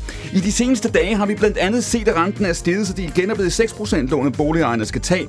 Renterne er nødt til at stige så meget, at de rammer vores husholdningsbudgetter. På den måde kan vi få et lavere privatforbrug og få bragt den økonomiske aktivitet ned. Jesper Rangvid, det er dig, der har sagt det her. Det er skidt nyt. Ja, det er jo ikke, det ved jeg godt, det er søndag, og det er jo ikke jordens mest optimistiske budskab, man der kommer med. Men det, der jo ligesom er økonomisk set, helt på den, hvad skal vi sige, kort bane, eller hvordan man nu skal udtrykke det, det her år og næste år osv., det helt store problem, jamen det er jo den her utrolig høje inflation, som gør os alle sammen så meget fattigere. Og det vil sige, at det er det, som der bare skal være fokus på, kan man sige rigtig meget, det er, hvordan vi får den her inflation ned. Og den eneste måde, desværre tyder det på at gøre det på, jamen det er altså ved at få skabt en afdæmpning i økonomien, og det betyder altså også, at der skal noget arbejdsløshed til, og det er jo ikke særlig positivt. Der skal noget arbejdsløshed til, så nu spoler vi lige tilbage en gang her, fordi faste lyttere af det her program, der jo altså havde premiere nytårsdag, de vil vide, vi har allerede diskuteret det her med skiftende eksperter, og den historie, vi jo har fortalt de sidste 2 måneder, Jesper, det er en historie, der sagde ja. Altså, for 6 måneder siden, der kunne man bare åbne et hvilket som helst medie, og så kunne man læse ikke bare altså, statsbetalte nationaløkonomer, men også privatøkonomer, investeringsbanker, pengeinstitutter, børsmæglere, hvad ved jeg, som sagde, hold op, hvor ser det skidt ud, vi er på vej mod en nedtur, man talte om recession. Det var ikke et spørgsmål om tingene ville gå ned i gear, det var kun et spørgsmål om, hvor meget. Man talte om i ugerne før jul, i ugerne efter jul, at inflationen, som du lige beskrev, var på vej ned, det var godt, det var dejligt, samtidig har vi set også i Danmark selvfølgelig, historisk høj beskæftigelse, lav arbejdsløshed og alle de her gode nøgletal. Og alligevel er der så noget, der skifter nu igen, fordi inflationen faktisk viser sig at være en lille smule stædig. Den er mega stædig, og det er jo ikke særlig godt. Altså det, jeg tror, man blev lidt, hvad skal vi kalde det, forblændet af, måske, hvis man skal sige det på den her måde, når vi snakker om det her med inflationen gennem efteråret. Jamen det var jo, at selve inflationen kom jo faktisk ned gennem efteråret, men det skyldes jo så at sige situationstegn alene, at gaspriserne og oliepriserne, de faldt. Og det er jo selvfølgelig utroligt positivt, at vi ikke skal betale så meget i gas- og olieregning og så videre, og elektricitetsregning. Det er en rigtig god ting. Men det, der ligesom bare er problemet, det er, at den her inflation, den er blevet så bredt funderet i samfundet. Så ligesom sådan, vi kan se nu, at det fald, vi så gennem efteråret i inflationen, det var ikke, man skal man udtrykke det, et reelt fald. Og derfor så er det ligesom om, at ja, så må vi altså gøre et eller andet for ligesom virkelig at få den inflation ned. Og grunden til, hvis vi lige skal rise op, fordi sandheden er jo den, Jesper, det gælder Danmark, men det gælder sådan set alle steder. Der er nogle mennesker, der ved det her. Der er mennesker, der har kunnet mærke det her fra den første uge, hvor inflationen steg på grund af deres økonomi, deres privatforbrug, deres, om de har gasfyr eller ej og sådan noget. Så er der andre mennesker, der jeg sagt, næsten ikke kan mærke det endnu. Eller det kan de så, hvis de tjekker deres bankkonti og deres pensionsopsparing. Hvor meget er det, inflationen er for høj nu? Jamen den er jo, altså inflationen er jo omkring, i Danmark er den jo, og det er omkring de der 8-9%, ikke også? Det er den også i resten af eurozonen, i USA er den 6%. Det kommer sådan lidt vores snarve, men i Danmark så er den 8-9%, ikke? Og det der jo ligesom er inflationsmålsætningen, kan man jo sige, det som centralbanker styrer efter rigtig mange steder, jamen det er jo 2% inflation. Så det vil sige, når vi ligger på noget, der hedder 8-9, så er den altså bare en 3-4-5 gange for høj, og det duer jo ikke. Og så kan man jo sige, at ja, altså det gør jo ondt på os simpelthen, det gør ondt på mennesker. Altså vi har jo snakket så meget om smør, der er blevet dyrt, det er mælk, der er blevet dyrt, det er vores elvarme, der er blevet dyrt, eller vores elektricitetsregning, der er blevet dyrt, og varme husene op, og det hele bare er blevet dyrt, og det er selvfølgelig, det er bare ikke godt. Og så lad os prøve at tale om det, der så både er det, der er sket, og det, der ikke er sket, han har sagt de sidste halve år, fordi ideen var jo, at i det øjeblik, at centralbankerne gik ind og løftede os ud af det her mærkelige, underlige nulrentemiljø, hvor vi har levet i rigtig, rigtig mange år, og det er faktisk begyndt at koste penge at låne penge, så var tanken, at nu ville toget køre langsommere, og nu ville guderne gå af kog, og det er ikke helt det, vi ser. Og der har du jo den pointe, og det er blandt andet det, du sidder og forsker i lige nu, at det her også har en forbindelse til coronakrisen, eller rettere sagt til politikernes respons på coronakrisen. Hvordan det? Jamen, det er jeg helt overbevist om. Og det, man jo kan sige, det er jo, at da vi går ind i coronakrisen, så står vi over for det her, den her gigant usikkerhed. Altså, ja. Der var jo ingen af os, der anede, eksperter, sundhedseksperter, økonomiske eksperter, nogen som helst, der anede, hvad det her var. Og det, man jo så gør på den rigtig korte bane, og det synes jeg var rigtig, rigtig fornuftigt, det var, at man politisk set jo, centralbanker, regeringer, simpelthen fuldstændig skyder alt det afsted, hvad der kan skydes afsted. Altså ekstrem ekspansiv finanspolitik, ekstrem ekspansiv pengepolitik. Man vælter simpelthen bare penge ud for at holde hånden under økonomien jo. Altså vi skulle alle sammen sidde derhjemme, og virksomhederne ikke producerer, så man gør alt for at holde hånden under økonomien. Og det er jo sådan, det er rigtig, rigtig godt. Det, der ligesom bare er problemet med det var, at man blev ved med det alt for længe. Altså man blev ved med alt for længe at pumpe penge ud i samfundet, både finanspolitisk og pengepolitisk. Og der kan man sige, hvornår ligesom man skulle have stoppet. Jamen, altså det, man skulle have stoppet, det var jo sådan, at vi kommer ind i 21, kan se, at nu kommer vaccinerne, vi begynder ligesom at kunne få indstille os på alt det her, og økonomien har det egentlig rigtig, rigtig godt i 21, så skulle man have stoppet. Det gjorde man ikke.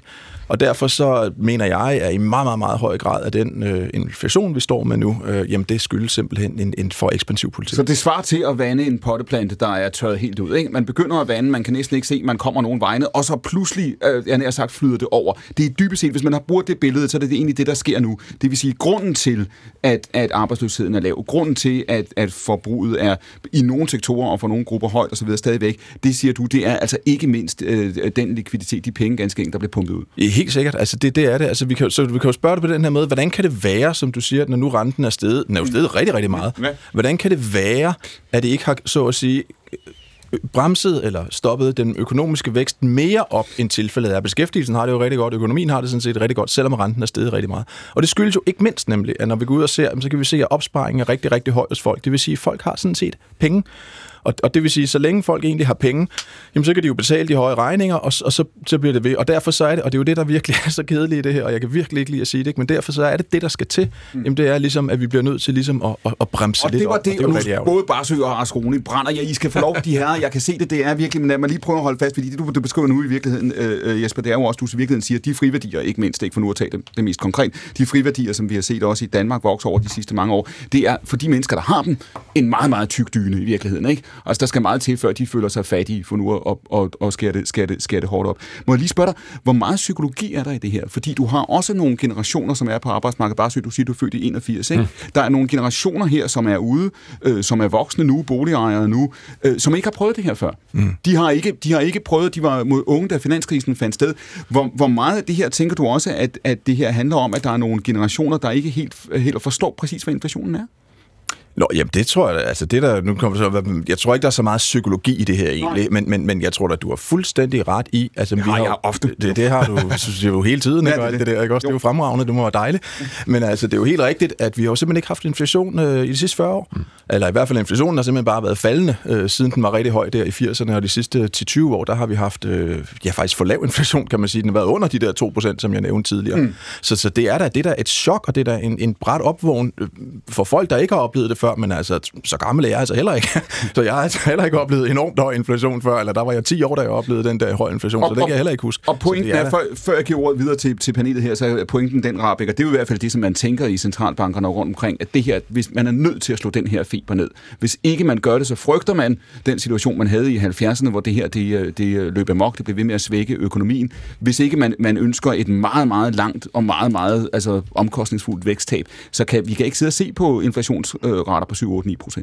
Nej, det kan vi jo ikke, fordi det bliver ved med at gå ud over os, og det bliver ved med at blive dyrere og så videre. Så nej, altså der er ligesom ingen vej udenom, og man kan jo sige til allersidst måske, det var netop det, der ligesom var en af de helt dyrekøbte erfaringer fra 70'erne. Det var jo, vi havde en rigtig meget inflation i starten af 70'erne. Så tænkte man, okay, nu går det meget godt, nu er den kommet lidt ned, og så fik vi en runde til, og så måtte man stramme meget mere op i 80'erne. Så man kan ligesom sige, det man gjorde i 70'erne, det var man lidt det der sparkede bolden. Og mens du er i gang med malingen og skræmmebillederne. Fordi det, så du siger i virkeligheden, det er det, vi gerne skulle undgå nu, hvis vi... Det er det, jeg siger. Skole. Du påpeger jo rigtigt, at inflationen er politisk skabt. Og der burde der så også være nogle politiske konsekvenser af det.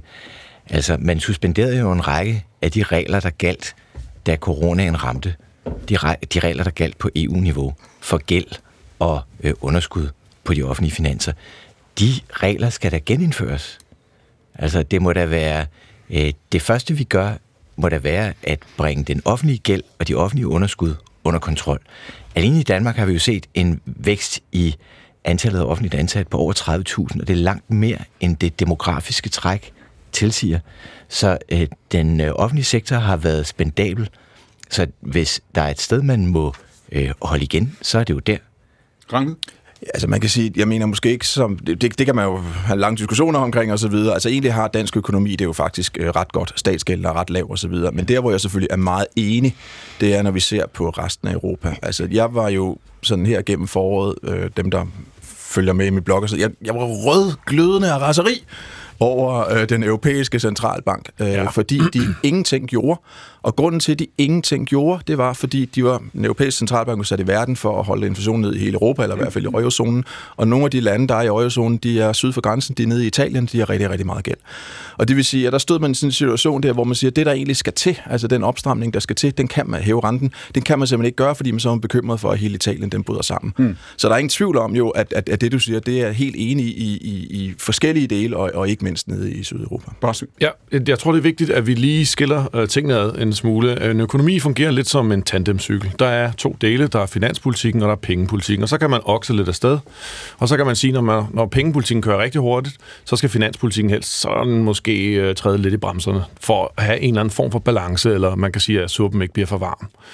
Og det, der er sket over de seneste 20 år nok, altså særdeleshed 10, det er, at man har okset afsted på pengepolitikken. Og pengepolitikken, det er centralbankernes domæne. Det er dem, der skal holde eller inflationen på 2%. Det er de satser. Det er deres eneste mandat, altså den europæiske centralbank. Mm. Og det har de jo misset fuldstændig gevaldigt. Og man må også bare konstatere, altså... Jeg tror bare, det jeg prøver at sige, det er, at vi skal forstå, hvorfor vi kom ind i den her eskalerende inflation. Det var, fordi vi i 10 år måtte jeg høre, hver gang jeg snakkede med folk, der var økonomer, og sige, pengepolitikken er overophedet. Pengepolitikken er 0%, vi har 0%, det er negativ renter, det er pengepolitisk overdrev. Mm. Jesper Rangvid var blandt andet en af dem, som jeg er helt enig i den konklusion. Det var i virkeligheden ikke finanspolitikken, fordi det, som de samme økonomer sagde, det var, hvis vi skulle have vækst i økonomien, så skulle finanspolitikken aflaste pengepolitikken. Altså ham, der sad bagved, skulle til faktisk lige at drikke noget Red Bull og til at køre lidt hurtigere, fordi ham foran, han pæser afsted. Og det, jeg prøver at sige, det er, hvor er fejlen? Fejlen er, og det er jeg enig med Jesper Rangvid i, den er, at den europæiske centralbank og Lagarde, som er chef dernede, kom alt for sent ind. Og der var prognoser, og alle økonomer sagde det, og for et år, og plus siden, der interviewede jeg også selv økonomer fra USA og europæiske økonomer, der sagde det samme, at man bliver simpelthen nødt til at træde på bremsen, for ellers kommer det til at ske det her. Europa har været... amerikansk økonomi med et halvt års tidsforskel. Men lad os lige prøve. Og det er vigtigt, at man skiller de her ting ad, i stedet for straks at snakke om de offentlige finanser, og så, fordi der er faktisk pengepolitikken, og det er der, man også... Men hvis jeg lige skal tage Lagarde i forsvar her, så kan man jo sige, hun sidder jo med det billede, og det var det, Rangvid også tegnede op før, når du sidder med ansvaret, Magnus Barsøe, for hele Europa, alle de her lande, Grækenland, Italien osv., når man ser kort nu, de altså forhåndsdiskonteringer, der er arbejdsløshed i løbet af i år, det er jo ekstremt forskelligt, ikke? Der er lande, hvor, som Danmark, der er sørme også lande, jævnfører Rangvid før, som har nogle helt andre udfordringer. Det er jo det, der er ECB's udfordring her, det er jo, at man skal sidde og formulere en politik. Lad os lige prøve at fast i en aktuel situation. Hvis der sker det, som Rangvid efterlyser, og i virkeligheden opfordrer til os med at sige, nu er vi ganske enkelt, både Danmark og alle mulige andre, er simpelthen nødt til at bremse det her op på en måde, hvor husholdningsbudgetterne bliver ramt, så folk forstår, at nu skal vi holde op. Ja, arbejdsløsheden kommer til at stige. Ja, det kommer til at gøre ondt. Så vil inflationen falde, og så kan vi vende tilbage. Hvordan ser det ud med de politiske og sociale økonomiske konsekvenser set for din stue? Altså, for det første har du helt ret i, at det er utroligt svært for Christine Lagarde at lægge ligesom en kurs på tværs af Europa. Du har haft inflation i Estland, der var på 20, tror jeg, og så havde du en inflation på sådan cirka 0 i Tyskland. Det var det, hun skulle navigere imellem, så jeg kan godt forstå det, det er slet ikke det. Når det så er sagt, så også, okay, lad os være enige om, at det, der skal ske, det er, at renten skal op. Man skal på en eller anden måde fjerne, man skal simpelthen altså, fjerne brændsel til økonomien og få den ned i gear, når den er overophedet. Det er sådan en klassisk økonomisk ABC. Man bliver også nødt til at finde ud af lidt mere grundigt, hvad er det egentlig, inflationen stammer fra? Og i høj grad båret af energipriser. Den er båret af energipriser, der så slår igennem i andre ting. For eksempel, hvis du køber en færdigbagt lasagne nede i Netto, så er den jo blevet lavet af nogle ovne, der formentlig er lavet af gas, og der er gasregninger også sted. Sådan så udgifterne på gas og energi, de stiger hele vejen igennem systemet. Og jeg siger bare, renteinstrumentet er et meget, meget stumt instrument, og det kan komme til at ramme rigtig hårdt og socialt hårdt. Så i en samtale om, hvad man så gør med inflationen, skal man også være klar over, hvis man samtidig stiger renten, så skal man også holde hånden under for eksempel husholdninger, som ikke kan stå igennem. Det kan være lejere, der skal have et prisloft, en eller anden form for støtte. Fordi det kommer til at være en midlertidig transition, som de skal igennem, indtil vi får stabiliseret økonomi. Pia Kjærsgaard, nu forestiller vi os et øjeblik, at du er statsministerens spindoktor, ikke? Eller departementschef. Okay. Ja, du ser meget tvivlende ud, det kan jeg godt se. Men hvis du nu skulle sige, okay, vi taler Ukraine-krig, vi taler Putin, vi taler alt det her, og nu skal hun ud og forklare over for danskerne, man kan diskutere, om det er hende, der skal træffe beslutningen, eller hvor den ligger i ECB Nationalbanken, men nu skal hun ud og forklare danskerne det her. Det bliver nødvendigt. Rangvid har ret. Vi skal have inflationen slået ned. Det haster, og det får alle de her nationale økonomiske konsekvenser. Hvor let en opgave bliver det? Det er en svær opgave, det er jeg ikke i tvivl om, og jeg skal ærligt indrømme, at jeg sidder og lytter her. Det er ikke min spidskompetence, for at sige det lige ud. Og jeg ved ikke, hvordan verden eller Danmark ser ud om 10 år, rent økonomisk. Det tror jeg ikke, der er ret mange af os, der ved. Men sådan umiddelbart, der sidder jeg bare og tænker, når jeg hører det her, at vi er jo meget også økonomisk forbundet med EU. Og igen synes jeg, at energien er en meget, meget stor del af det. Jeg tror, at vi fortsat skal være meget mere opmærksom på, hvad der sker i USA. De er selvforsynende. Og der må man jo bare lade, at uanset hvad man kan mene om tidligere præsident Trump, for 5 år siden, der sagde han faktisk, at man skulle nære sig for at være alt for afhængig, eller i det hele taget afhængig af den russiske gas, Tyskland og andre europæiske lande. Der var han da i hvert fald forudseende under alle omstændigheder. Altså jeg ved ikke, om jeg er helt galt på sporet, og der kan nogen, økonomer, der har mere forstand på det her end mig, men man trækker sig ud af Kina, som vi talte om før. Mange lande trækker sig ud af Kina, og måske skal vi i virkeligheden satse langt mere på os selv. Altså, jeg tror, at hvis vi lægger... Det er vi jo også i gang med at drøfte i øjeblikket i Folketinget, vores uddannelsessystem om færre akademikere, flere flere ingeniører og mekanikere osv., der kan, som vi gjorde i gamle dage, lave tv, fjernsyn, biler måske. Altså, jeg ved ikke, om det er et helt galt spor. Det var en globalisering, som vi skal lige holde fast i, fordi hvis man bare den opbremsning, vi står overfor nu, Pia Kjærsgaard, den kommer til at ramme, det er også det, Barsøe taler om før, socialt skævt. Ikke? Mm. Der er nogen, der kommer til at mærke det her rigtig hårdt, og så er der nogen, der føler i forvejen, at de er sluppet lettere gennem de senere år, end de måske havde frygtet. Så den opbremsning kommer til at ramme meget skævt. Det giver en ulighed, en meget stor ulighed. Det gør det, det er der ingen tvivl om. Og Rune, hvad skal man gøre, hvis man er politiker? Man skal sørge for at huske, at grunden til, at vi har nogle af de her inflationære problemer, skyldes, at vi har en ambition om at have en fælles mønt. Danmark skygger så euroen. Og hvis vi vitterligt har den ambition, så må vi også have nogle fælles spilleregler, som vi håndhæver. Ellers kan vi lige så godt... Ikke nødvendigvis. Ikke nødvendigvis. Men jeg lister lige forudsætningerne op. Så hvis man har forudsætningen, at man vil have en fælles mønt, så må man også have nogle fælles spilleregler. Så må man også kunne håndhæve de spilleregler i forhold til offentlig gæld og offentlig underskud. Og det er der, kæden hopper af. Fordi man vil blæse og have mel i munden. Man vil både have en fælles mønt, men man vil ikke have fælles spilleregler. Og udfordringen her, og det var den diskussion, vi så med inflationspakkerne i efteråret. Det føles allerede som om, det er lang tid siden også roligt. Udfordringen er, hvis det her sker, så vil danske politikere være fanget i et dilemma. Der vil være grupper, som bliver meget hårdt ramt. De vil være fristet af at gøre det samme, som de gjorde sidst, som er at hjælpe dem, hvis de kan. Og hvis de gør det, så er det benzin på bålet. Det er det, der er en paradokset her, ikke? Ja, det er det. Og hvis vi nu havde været et land med en frit flydende valuta, så ville vores valuta nok være steget i forhold til euroen, og så ville vi have klaret en del af problemet på den måde. Nu er vi så en valuta, der skygger euroen fuldstændig, og derfor er vi afhængige af de spilleregler, der er på EU-plan. Og de spilleregler bliver ikke overholdt lige for øjeblikket. Og det er en del af grunden til, at vi har de problemer, vi har. Vi har en europæisk centralbank, som burde sørge for, at inflationen blev holdt ned på 2%, at spillereglerne i det europæiske monetære samarbejde bliver overholdt, og i stedet for, så arbejder centralbanken på reelt af bagdøren at skabe en form for social union. Og så er det, at politikerne, det du beskriver, Asroni, er en verden, hvor så bliver politikerne låst ind i det her. Altså, vi skal bringe inflationen ned. Det er en international, faktisk en global opgave nærmest. Og så kommer vi bare søge til omkostningerne her. Hvis man gør det her, hvis det lykkes, hvis medicinen, som Rangvid efterlyser, faktisk virker, så vil der være grupper, som bliver kolossalt hårdt ramt. Og så vil danske politikere, vel også den nuværende regering, være meget fristet af at forsøge at hjælpe dem, der bliver ramt allerhårdest, men kun præcis dem, fordi hvis man hjælper bredere, så er det benzin på bålet. Hvordan skal man løse med den opgave? Igen er det vigtigt at forstå, hvorfor patienten er blevet syg. Altså, det er vigtigt, hvis nu det hele skyldes EU's finansielle regler, så skulle der også have været inflation, da de var der før Ukraine-krisen. Altså, der skulle der have været inflation i lang tid før. Hvis det nu skyldes EU's regler, hvorfor har USA så inflation? Altså det, man jo lige skal huske, det er, at det er et globalt pres opad, som faktisk startede i USA med en ekstremt ekspansiv finanspolitik, kombineret med en lempelig pengepolitik, og det har så i virkeligheden sådan sat bølger igennem resten af verden til også at skylle af over os også. Og det er bare vigtigt at huske, jeg at rigtig meget af det er energi. Det er med på, Barsøe, men jeg holder lige fast. Ja, det er jo ikke kun Rangvid, det er ikke kun energien, vel? Det er ikke kun energien. Nej, ikke kun energien. Og lad os lige holde fast i den Barsøe med de politiske konsekvenser her, og lad os lige tage os tilbage til de danske politikere, fordi de er i præcis det samme dilemma som i USA og alle andre steder. En af de ting, vi ser demonstreret nu, det er, at vi ser demonstreret, hvor forskellige vores udgangspunkter er. Afhængig af, om du ejer eller lejer, afhængig af, hvor i landet du bor, afhængig af, om du har gasfyr eller ej, så har det her kolossale sociale konsekvenser. 100%.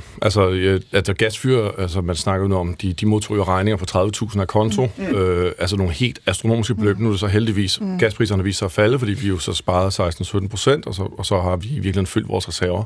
Så der har man kompenseret lidt. Men det har været utroligt slemt. Altså, jeg vil bare sige, der skal være politisk villighed. Det er bare det, jeg prøver at sige. Man skal stramme penge politisk. Der er helt enig med Jesper Rangvid, men man skal have politisk vilje til også at støtte de grupper, der bliver hårdest ramt. Det kan man være politisk villig. Og Pia Kjærsgaard, nu er dit parti det her. Det mener jeg er vigtigt. Jeres tidligere formand, Christian Tusinddal, ikke? Han lavede an til, at I skulle være et midterparti, der kunne samarbejde også med Socialdemokratiet. I mellemtiden har vi så fået den SVM-regering, som vi diskuterede i time 1, og I har i Dansk Folkeparti stemt fuldtonet ind i blå blok.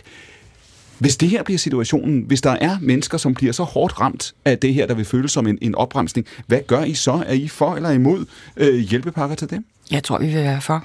Altså, jeg tror ikke, vi kan undlade det, og det tror jeg faktisk ikke, der er nogen politikere, der kan, i hvert fald meget få, der siger det, og jeg mener også, det er forkert. Altså, det mener jeg, der er virkelig folk i Danmark, som er ualmindeligt hårdt ramt, og der kan vi jo ikke bare... Men jeg er nok tilhænger af, som også det er blevet rørt lidt, at det er de allersvageste. Mm. Altså, fordi vi er nok tilbøjelige til at strø sådan lidt for meget ud, måske, ikke? Men vi kan simpelthen ikke... Altså, der er folk, der køber... Et pund kød om ugen, og skal have det til at strække hele ugen. Altså, det dur jo bare ikke. Jesper Rangvid, hvis det var let, så havde vi ikke brugt en halv time på at diskutere det nu, ikke? Og så havde Christine Lagarde og andre gode kræfter ikke så svært ved at styre det, som de har. Når du taler om at bringe inflationen ned, altså det her, der skal til nu, vi ved ganske enkelt ikke, hvilke omkostninger det vil have. Vel? Vi ved ikke, hvad det vil betyde for boligpriserne, vi ved ikke, hvad det vil betyde for arbejdsløsheden, hvis man skal ned for de der 7-8-9%, og så ned på noget, der minder om de 2%, hvor det gerne skulle. Nej, altså det ved vi ikke, og du kan sige det på den her måde, altså hvis nu det her program, det var blevet lavet for et år siden, hvor renten var rigtig, rigtig lav i Europa og i Danmark og i USA og alle mulige steder, og du så havde spurgt mig, Jesper, som professor i økonomi, hvis man nu inden for 9-12 måneder sætter renten op med 3% point i Europa og 5% point i USA, hvilken effekt tror du så, det ville få? Og der vil jeg helt sikkert have svaret, det vil få en yderst afdæmpende effekt på den økonomiske aktivitet. Det er jo den måde, jeg formulerer det på, men altså... Det vil altså, du siger dybest set, det der er sket nu, burde have virket meget bedre end det så. Jeg siger, at det har simpelthen været overraskende, hvor robust økonomien er, og hvor robust husholdningen er, og hvor robust arbejdsmarkedet er. Og det, der selvfølgelig er problemet ved det, jamen det er, at når den... Og det er jo positivt. Det er faktisk ekstremt positivt, men det skaber så lynhurtigt også den udfordring, at så bliver vi altså nødt til at bringe det ned igen. For at gå tilbage til mit billede før med potteplanten, der har fået for meget vand. Ikke? Altså det er dybest set det. Der er blevet hældt så mange midler ud i dele af økonomien, skal vi lige fastholde, i dele af økonomien, at vi simpelthen, altså det tager lang tid at tørre det her. Altså det tager lang tid, før vi kommer tilbage. Og derfor i virkeligheden er det, du siger også, vi kan ikke være sikre på, hvor hurtigt, selv hvis du får den opbremsning, du efterspørger, vi kan ikke være sikre på, hvor hurtigt den virker. Vi kan ikke være sikre på, hvor hurtigt den kommer, og vi kan ikke være sikre på, hvor meget der så, når den opbremsning kommer, hvor meget der så bliver bremset op. Det er jo det, jeg tror, vi startede ud med, i hvert fald det, da jeg kom ind her. Ikke? Er der usikkerhed? Jamen er du galt, der er usikkerhed, ikke også? Og der er selvfølgelig også usikkerhed på det økonomiske område. Men vi kan bare én ting, vi kan være ret sikre på, det er, at vi bliver nødt til at bremse noget op. Du anerkender mere uoverskuelighed nu, end du gjorde for en halv time siden. Ja, men jeg siger det bare altså, ikke. Det er astronomisk. Og nogle gange er det bare for sent. Altså, når problemet er indtruffet, så er det bare sket. Og så er der grænser for, hvor meget man kan fikse det efterfølgende. Men det, man kan gøre, det er i hvert fald at lade være med at stikke vælgerne blå i øjnene og kalde sine ekspansive planer for Inflation Reduction Act eller sit øget offentlige forbrug for inflationsdæmpende hjælpepakker. Jo tak, jeg ved ikke, men nu nyder du altså også det privilegium, der ikke at være særlig rådgiver længere og ikke at sidde på Christiansborg og stoppe os. Ja, præcis, det er derfor, jeg råber det. Og du siger, man skal ikke stikke folk blå i øjnene. Sandheden er, at det her, det kunne jo altså også være, at der faktisk har været kræfter bag SVM-regeringen, der har set det her komme, også for et halvt år siden. De har tænkt, hvordan danner vi en regering, der kan stå imod det her? For det her, det kommer til at gøre ondt. Og hvis vi troede, Stor Bededag var en slag, så skal vi bare se. Ja, og det tror jeg, du har ret i på den præmis, at de partier, der er et andet regering, har godt vidst, at der ventede en overenskomstforhandling. Og at den overenskomstforhandling kunne gå hen og blive meget, meget svær med meget store lønstigninger.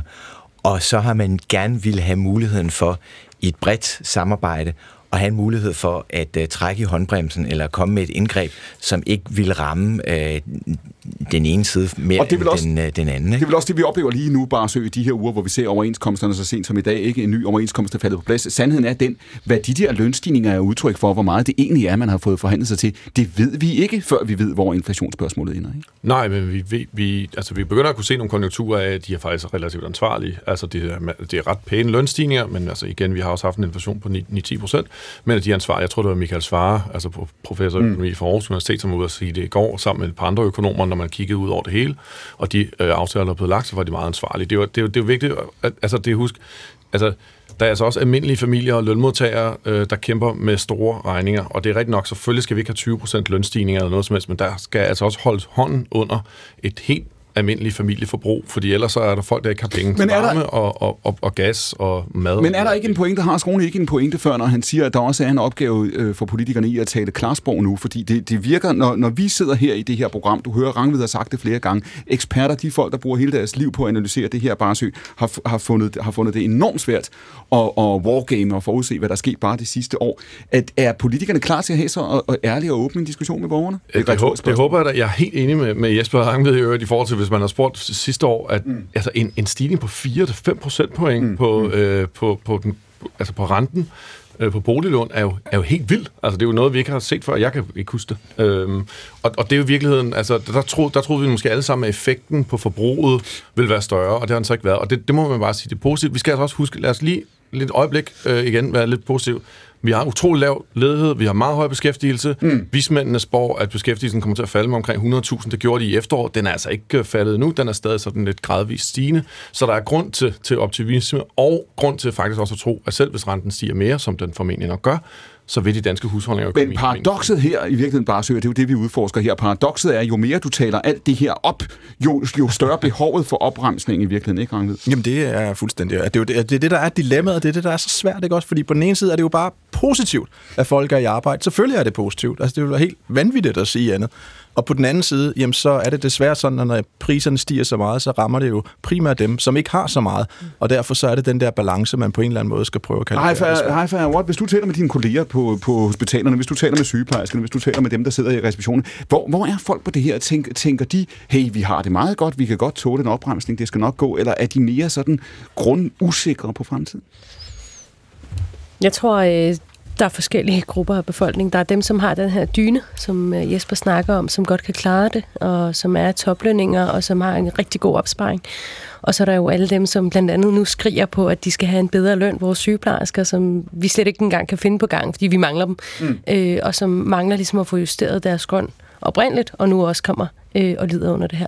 Så det er jo vel det, vi kigger ud over. Det er jo det, som gør det så svært, det er, at det er et stumt våben, som rammer asocialt. Og det kan være, at Pia Kjærsgaard nu er altså eksemplet med sygeplejerskerne her. Nu var det sygeplejerskerne, der var ude at demonstrere for det her på et tidspunkt, hvor man skulle synes, at corona havde sat fokus på det. Det er det, vi kan komme til at se. Det er det, som regeringer og andre kan blive mødt af i de kommende måneder og de kommende år. Det er gruppe efter gruppe efter gruppe, der siger, hov, vi troede kvæg Barsøe før, vi troede, vi havde fået lønstigninger, vi troede, vi havde vundet sådan og sådan, og vi kan se, det bliver udhulet. Vi kan ikke mærke det, ja.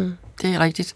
Altså, jeg tror, vi bliver nødt til at altså, det er måske lidt dårligt af en politiker at sige, men alligevel tage det sådan lidt og sige, hvad sker der i den store verden?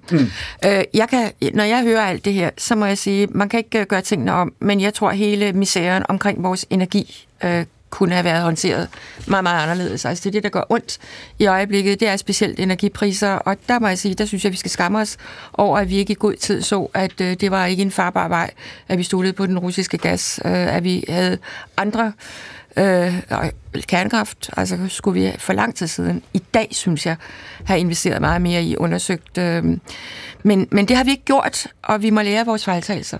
Jesper Rangvid, sidste spørgsmål her. Nu siger du kommer med de her politikanbefalinger, altså virkelig også til Danmark. Det er jo ikke, virkelig ikke politikerne, du taler til så meget som det er centralbankerne rundt omkring. Hvad er risikoen for, at vi ikke kommer til at gøre det i takt? Altså, hvad er risikoen for, at du kommer til at se en amerikansk centralbank, Fed, der går en vej, vi andre gør noget andet, og at man i virkeligheden får svært ved at styre det her, fordi forskellige lande kommer til at sidde og indstille det her af alle mulige hensyn, også politiske, nationale hensyn, sådan at den her gryde kan blive ved med at stå og koge? Altså, man kan sige, at med hensyn til renten, der er centralbankerne rundt omkring i verden rimelig enige. Altså, forstået på den måde, inflationen, den er bare så høj, og vi skal bare, det er simpelthen det, der er vores mandat, vi skal bare den ned. Der, hvor det måske er mere, det er så igen det her på finanspolitik, nemlig, hvor vi kan se, at landene reagerer meget forskelligt. Og det har der jo også, jeg gæder nu tager den igen lige til Europa, men det har der også været meget diskussion om rundt omkring i Europa, ikke også? Altså de lande, som kan, ikke mindst Tyskland for eksempel, har så hjulpet rigtig meget, har lavet nogle rigtig, rigtig store hjælpepakker her i forbindelse med inflationen, mens nogle af de andre lande, som, og det er jo problemet igen, det putter sig mere brænde på bålet, ikke også? Og gør det sværere at bringe inflationen ned, og så er der så andre lande, som ikke har råd til at gøre det, og så det er måske mere der, at vi kan jo se det her. Men det er en ting, at de er enige, Jesper, i tempoet eller retningen, eller hvad man skal sige. Det er en ting, at man ligesom anerkender problemet. Noget andet er, at man også sidder med politiske hensyn, sociale hensyn rundt omkring, og har måske nogle forskellige billeder. Du har tiltro til, at vi kommer til at tilgå det i samme tempo? Altså, når du snakker om renten og om pengepolitikken, så har jeg... Altså, jeg tror, altså, det har jo været det har været en kæmpe fejl for pengepolitikken gennem de seneste par år, at man har simpelthen så at sige tilladt den her ekstremt høje inflation. Omvendt har de nu også set, at ja, det var vitterlig en fejl, og nu bliver vi altså nødt til at rette op på den fejl. Er du sikker på det? Er du sikker på, at man har haft den? Jeg er selvfølgelig aldrig sikker, men jeg er alligevel ret sikker. Jo, men altså, undskyld, men når man ser, hvordan altså, optimisme og pessimisme har i flod og æbbe har ændret sig over de sidste... Når man hører på, hvordan centralbanken med den retorik, de bruger for øjeblikket, så bruger de et samme type af retorik, som jeg sidder og bruger her, og siger, at vi bliver nødt til at få bremset op, sådan at vi får bugt med den her inflation. Så det er rimelig overbevist om. Jesper Rangvid, jeg vil gerne med det samme udstede en ny invitation til dig, fordi jeg ved, vi kommer til at diskutere det her snart igen. Tak fordi du var med os. Panelet i dag er jo altså Magnus Barsøe, Christoffer Rasroni, Pia Kjærsgaard og Haifaa Awad. Om et øjeblik skal vi møde Carsten Rahbek, der sidder pænt og venter, Carsten. Er det ikke rigtigt? Jo, vi bytter den ene professor ud med den anden. Det her, det er direkte frem til klokken 16. Akkurat pænt.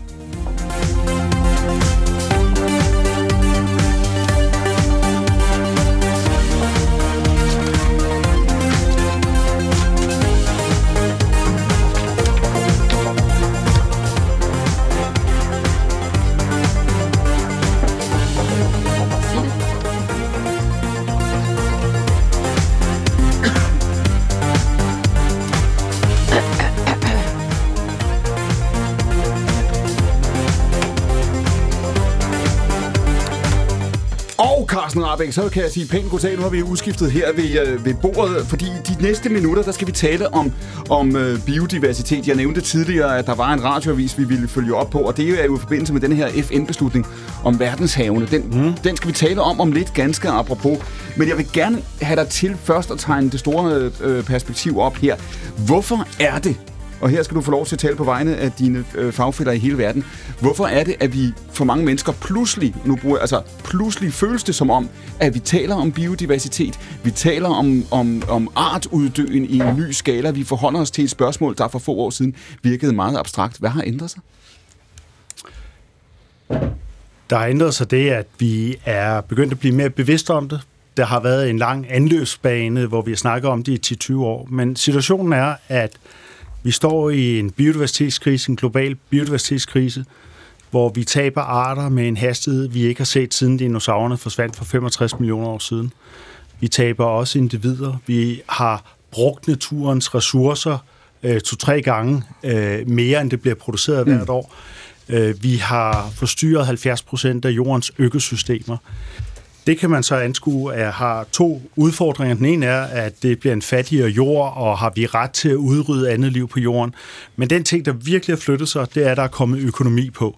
Så når man tæller økonomi på, hvad økosystemer og genetisk diversitet gør, så udgør de ifølge både FN og EU-kommissionen 50% af verdens bruttonationalprodukt, som vi mennesker forbruger. Og hvis vi skal tage det helt ned i essentielt, så trækker vi jo vejret. Det er ilt, det bliver produceret af planter.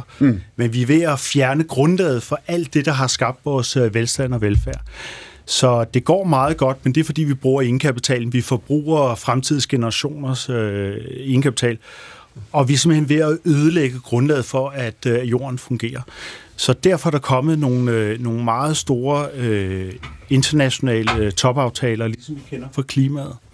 Der er kommet en i december, hvor 95 lande har tiltrådt. Og de har tiltrådt, at vi skal reducere mængden af forurening med 50%. Vi skal... Det er for eksempel kvælstofbelastning. Vi skal bevare jordens økosystemer på 30% af pladsen. 30% af al land og al vand skal bevares og beskyttes. Det har vi også vedtaget i EU. EU har vi en biodiversitetsstrategi fra halvandet år siden, hvor vi har aftalt, EU-politikerne aftalt, at vi som gennemsnit skal bevare 30% land og vand. Og FN's aftalen på oceanerne... Ja, som kom i nat i virkeligheden, ikke? Er jo ret interessant, fordi... Efter hvor mange års forhandlinger egentlig? Altså, jeg kan huske, at det... Eller, jeg kan ikke huske det, fordi det er før, jeg kan ligesom beskæftige mig med det. Det har været i gang i cirka mere end 25 år. Og det, der har været svært, det er, hvordan kan vi lave aftaler mellem lande om områder, ingen ejer? Altså, det der fælles eje. Som man siger, COP-aftalen, det var inden for vores landegrænser, territorialgrænser, Og nu er der kommet en aftale, siger, det gælder også alle de åbne have. Diskussionen, når jeg starter med at spørge dig, Carsten, og sige, hvorfor er det, vi forholder os til det her i det her omfang, eller hvorfor det er, det ligesom trænger sig på og går ind og bliver et issue. Dels er der jo den politiske dagsorden, dels er der jo altså det omfang, som det her finder sted i. Er der også, kan man sige, en mere strukturel eller overordnet dimension på det her, når man taler om, at vi nu lever i antropocæn, altså at vi lever i den alder, hvor når man skriver verdenshistorien om nogle 100 år, så siger man, her er det os, der er i førersædet. Altså er der også hos jer i det videnskabelige sket paradigmeskift? Jeg tror, det, der er sket hos os, det er, at vi har fået en kombination af den naturfaglige beskrivelse af, at vi er ved at ødelægge verden. Mm-hmm. Det har været ret kendt og beskrevet. Det er ikke en overraskelse for jer, med andre ord. Nej, det er det ikke, og vi har også fået en biodiversitetskommission 92. Det, der er sket nyt, det er, at økonomien er koblet på, og sociologien, altså hvordan menneskesamfund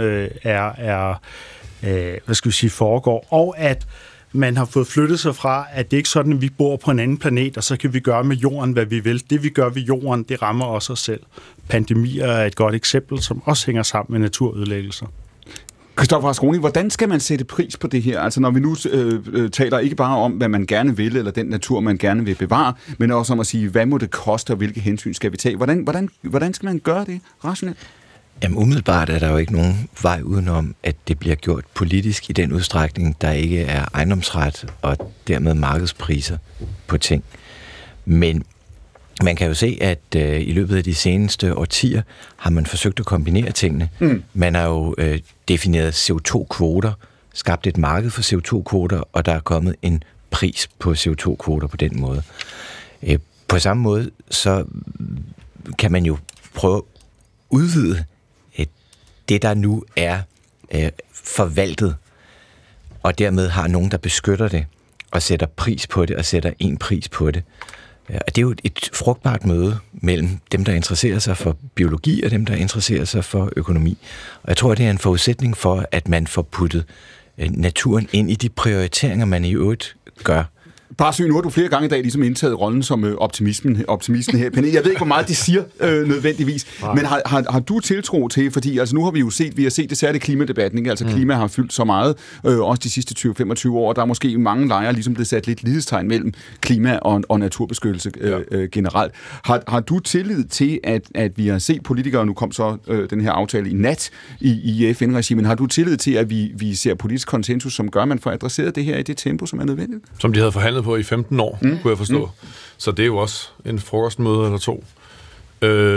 Jeg synes, det er svært, altså, men jeg deler også opfattelsen af, at der er kommet en helt anden bevidsthed om det. Altså, det er jo ikke et ord, der ligger sådan synderligt godt. Biodiversitetskrise.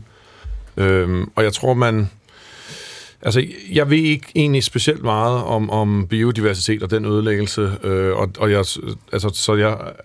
de tal, som du lister op, er langt hen ad vejen frygtelige at høre. Men jeg tror, hvis jeg må sige en ting om fordi klimakrisen, som man koblet op på det lidt. Altså, vi må bare konstatere for eksempel, at omkring 80% af vores samlede udledninger, som er ret destruktivt, det der skaber drivhuseffekten, de kommer fra afbrænding af fossile brændsler. Vi har set en helt anden bevidsthed over det seneste år, måske 3 år, på, at vi skal væk derfra. At vi skal have sol, og vi skal have vind i stedet. Der er også kommet en bevidsthed om, når man sætter solceller, og man sætter vind op, så skal det faktisk også inkludere hensyn til bilen. Eller atomkraft, som Pia Kjærsgaard siger. Eller atomkraft, det kan være. Jeg må bare sige en ting. Det der med, at markedet skal løse alle de her problemer. Der var en, der engang sagde til mig, hvad er værdien af et fuglefløjt? Ja, hvad er værdien egentlig af et fuglefløjt? Jeg aner det ikke. Men jeg tror, hvis man har en tillid til, eller hvis man tror, at markedet kan løse de her problemer, så er man godt nok naiv. For det kommer ikke til at ske. Der kommer til at være nogle reservater, der kommer til at være nogle politiske handler, og dem kan man være uenige eller uenige i, ideologisk, men der kommer til at være nogle valg, som politikerne skal stå på mål på. Hvor meget, for eksempel, skal vi have så meget opdyrket jord i Danmark, som vi har nu? Ja, men lige præcis den med Danmark der, Carsten Rahbek, lad os tage den et øjeblik, ikke? Fordi vi har det her billede af Danmark som et lille, fredeligt, idyllisk land, ikke? Hvor vi forstår at passe på tingene. Når det gælder biodiversiteten hjemme. Hvordan er det så, det ser ud? Vi er det land i Europa, som har beskyttet mindst af vores natur. Suveræn mindst. Altså, vi er langt efter den næstdårligste. Vi er også det land, som den natur, vi har, det er den ringeste i Europa. Af den natur, vi har, der er der 6%, der har det godt. Altså, det er helt vildt. Nogle af vores andre lande har 70-80% har det godt. Så vi har næsten ingen natur, og den natur, vi har, den har det rigtig, rigtig skidt. 20% af de danske arter er i risiko for at forsvinde. Jeg har godt tænkt mig at sige noget om det med klima, fordi de tal er anderledes. Det er ikke korrekt, at det er 80%, der skyldes for fossilt brændstof. Det er cirka 60%, 60-70%. 40% skyldes afskovning og dræning af vådområder. Vores natur tager også 33% af den menneskeskabte udledning af CO2. Jeg plejer at sige lidt, at vi burde gå ud og kysse havet hver eneste dag, for hvis det ikke fungerede, så havde vi virkelig problemer.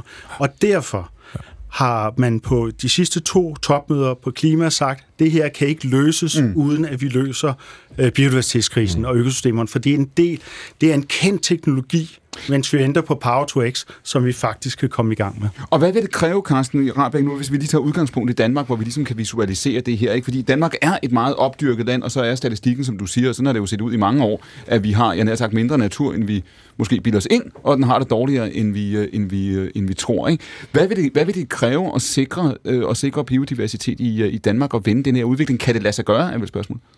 Det kan sagtens lade sig gøre. Jeg vil sige, der er 2 svar, og der er 2 momenter her.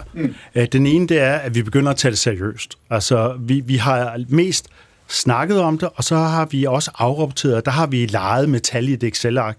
For eksempel har Danmark, for at opfylde FN-målene, indrapporteret tidligere fredet kirkegårde, fordi de var jo fredet, og så var det natur. I Biodiversitetsrådet, hvor jeg sidder, har vi gennemgået, vores første rapport var en gennemgang af det, vi har gjort i Danmark. Og i forhold til EU-kriterierne... Du siger simpelthen, at vi tæller altankasserne med, hvis vi kan. Jamen, vi tæller... det bliver værre endnu. Okay. Vi har dokumenteret, at vi har cirka 2,3% natur.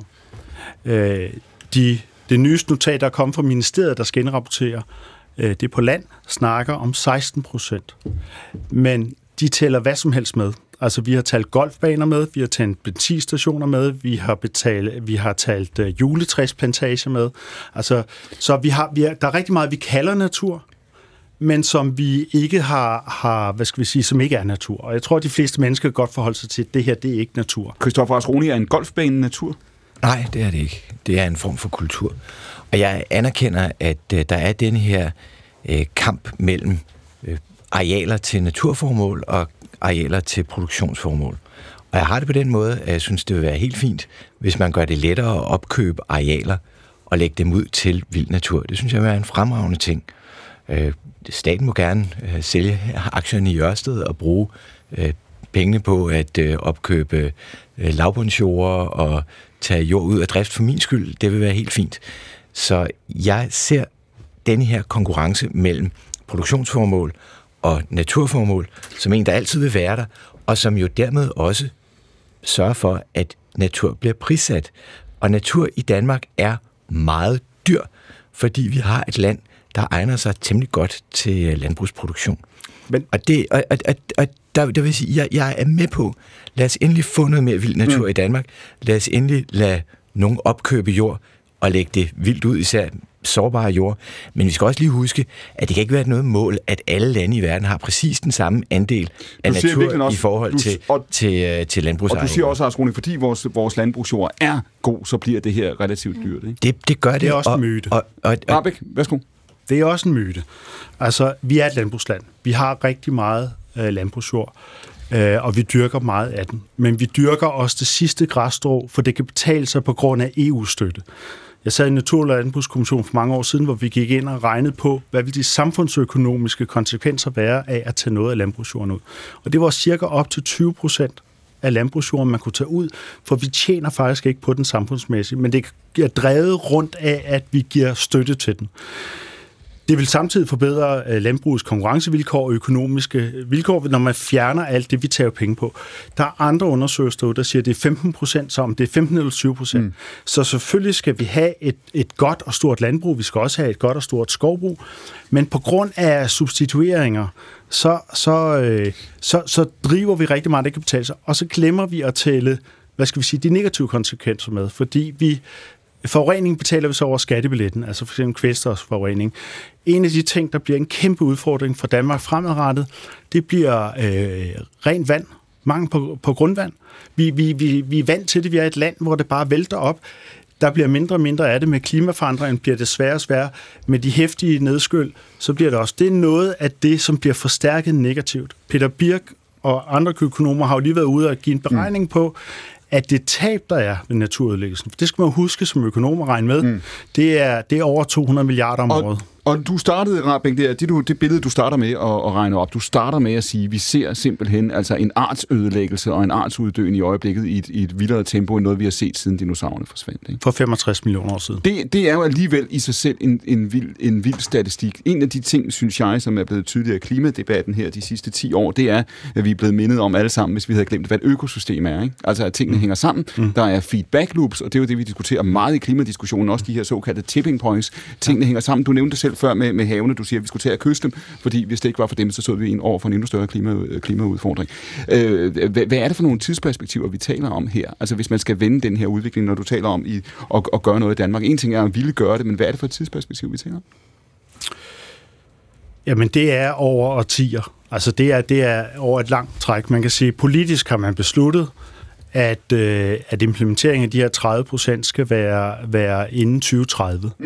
Og så har man besluttet, at man skal få økosystemerne og alle de ydelser, det giver os til at fungere i 2050. Så det er den tidshorisont. Hvis du så spørger mig som forsker, er det en tidshorisont, hvor det kunne lade sig gøre? Ja, det er det. Det er et spørgsmål om politisk vilje og også befolkningsopbakning og en forståelse af, at de her ting hænger sammen. Og så lad mig lige prøve til den, Pia Kjærsgaard. Er det her en vindersag? Kan man gå ud til befolkningen og sige, hør her, lyt til statistikken, lyt til videnskaben, og så sige, at vi skal passe bedre på det her land, end vi gør, også selvom det koster os noget på bundlinjen? Er det en folkesag? Nej, ja, både og, vil jeg sige, fordi det bliver jo mere og mere debatteret, og skal det sikkert også. Men jeg må sige, når jeg sidder og hører det her, altså først så hørte vi økonomien, som var fuldstændig i bund, og nu går man endnu mere deprimeret herfra, fordi det... Du får noget ud af dine... Jeg sidder bare og tænker... Pia Kjærsgaard, du anerkender... Jeg tror, vi overlever, uanset hvad. Det håber jeg i hvert fald meget på. Men du kan ikke sige andet, at du får noget for dine licenskroner, ikke? Jamen, det er fuldstændig rigtigt, men jeg vil bare sige, når jeg sidder og hører det der, og jeg lytter virkelig intenst til forskerne, selvfølgelig gør jeg det, men når jeg hører, hvad alle de her lande har vedtaget, så tænker jeg bare på, hvordan bliver det effektueret? Fordi det er da meget godt, at man sidder 175 lande, eller hvor meget det er, og vedtager det. Og lille Danmark, altså selvfølgelig skal vi være med, men jeg tror igen, vi bliver nødt til at diskutere energibehovet. Altså jeg tror, lad os lige prøve, når du siger det med lille Danmark, det er, når du hører Rahbek sige, at vi har altså ikke meget natur i det her land, og den vi har, passer vi dårligt på, så kan man sige, at det her har ikke noget med vores størrelse at gøre, vi burde være et sted, hvor vi godt kunne beskytte det, vi har tilbage. Jo, men det kommer jo til at koste noget. Altså, nu hører jeg også på landbruget, altså igen. Og vi er et landbrugsland, altså jeg læner mig meget op af det her. Asroni sagde, må jeg sige, da jeg sad og hørte det. Men jeg tror bare, at det med energien, synes jeg, er det væsentlige. Og vi bliver ved også at snakke om sol og vind og så videre. Er det 3%? Der i hele EU's energibehov er sol og vind. Resten er alt muligt andet. Altså, jeg tror, vi er nødt til at løfte det her på en ordentlig måde. Nu tillader jeg mig lige at nævne kernekraft, men jeg vil tillade mig også at komme tilbage til det igen, for jeg tror, det er den eneste måde, vi overhovedet kan på et tidspunkt opretholde vores natur, hvis vi siger, der er noget, der hedder kernekraft, som er rent og ordentligt, og ikke den risiko ved, som der var for år tilbage. Det er længere diskussion at tage her, 740 lukketid. Jeg har jo været forsøg nogle af dem, der laver kernekraft i Danmark for uge. De ser anderledes på det. Ja, det er rigtigt. Sekunderne tæller her. Må jeg lige høre her, Haifaa Awad, der til dig ind på denne her. Nu spurgte jeg Pia Kjærsgaard, at det her er en folkesag. Nu taler vi specifikt om biodiversiteten. Altså, hvordan naturen har det i det her land, hvor antallet af arter, antallet af individer, hvor forskerne siger så fuldstændig entydigt det, som Rahbek har tegnet op for os her. Er det en folkesag? Kan vi forstå det, eller lever vi i en verden, hvor vi har mere natur, som jeg sagde før, end vi tror, og vi passer bedre på den, end vi gør? Jeg tror, det kan blive en folkesag, og jeg selv som borger er sådan ret chokeret over både at høre de her tal, selvom jeg ved, der er en biodiversitetskrise, så er det noget, der er jo noget rablende galt i, at vi kun har 2,5% natur, som var det, du sagde, Carsten. Jeg tror også, der er en politisk, for at placere noget ansvar, så er der også et politisk ansvar i, hvis vi kan tage invasionen af Ukraine alvorligt, hvis vi kunne tage corona alvorligt, og så er der et politisk ansvar i at sige til borgerne, I skal altså også tage både klima- og biodiversitetskrisen alvorligt. Og jeg tror, der er et sejt træk i at sige, at Det skal vi simpelthen forstå, men også bare i at træffe de politiske beslutninger.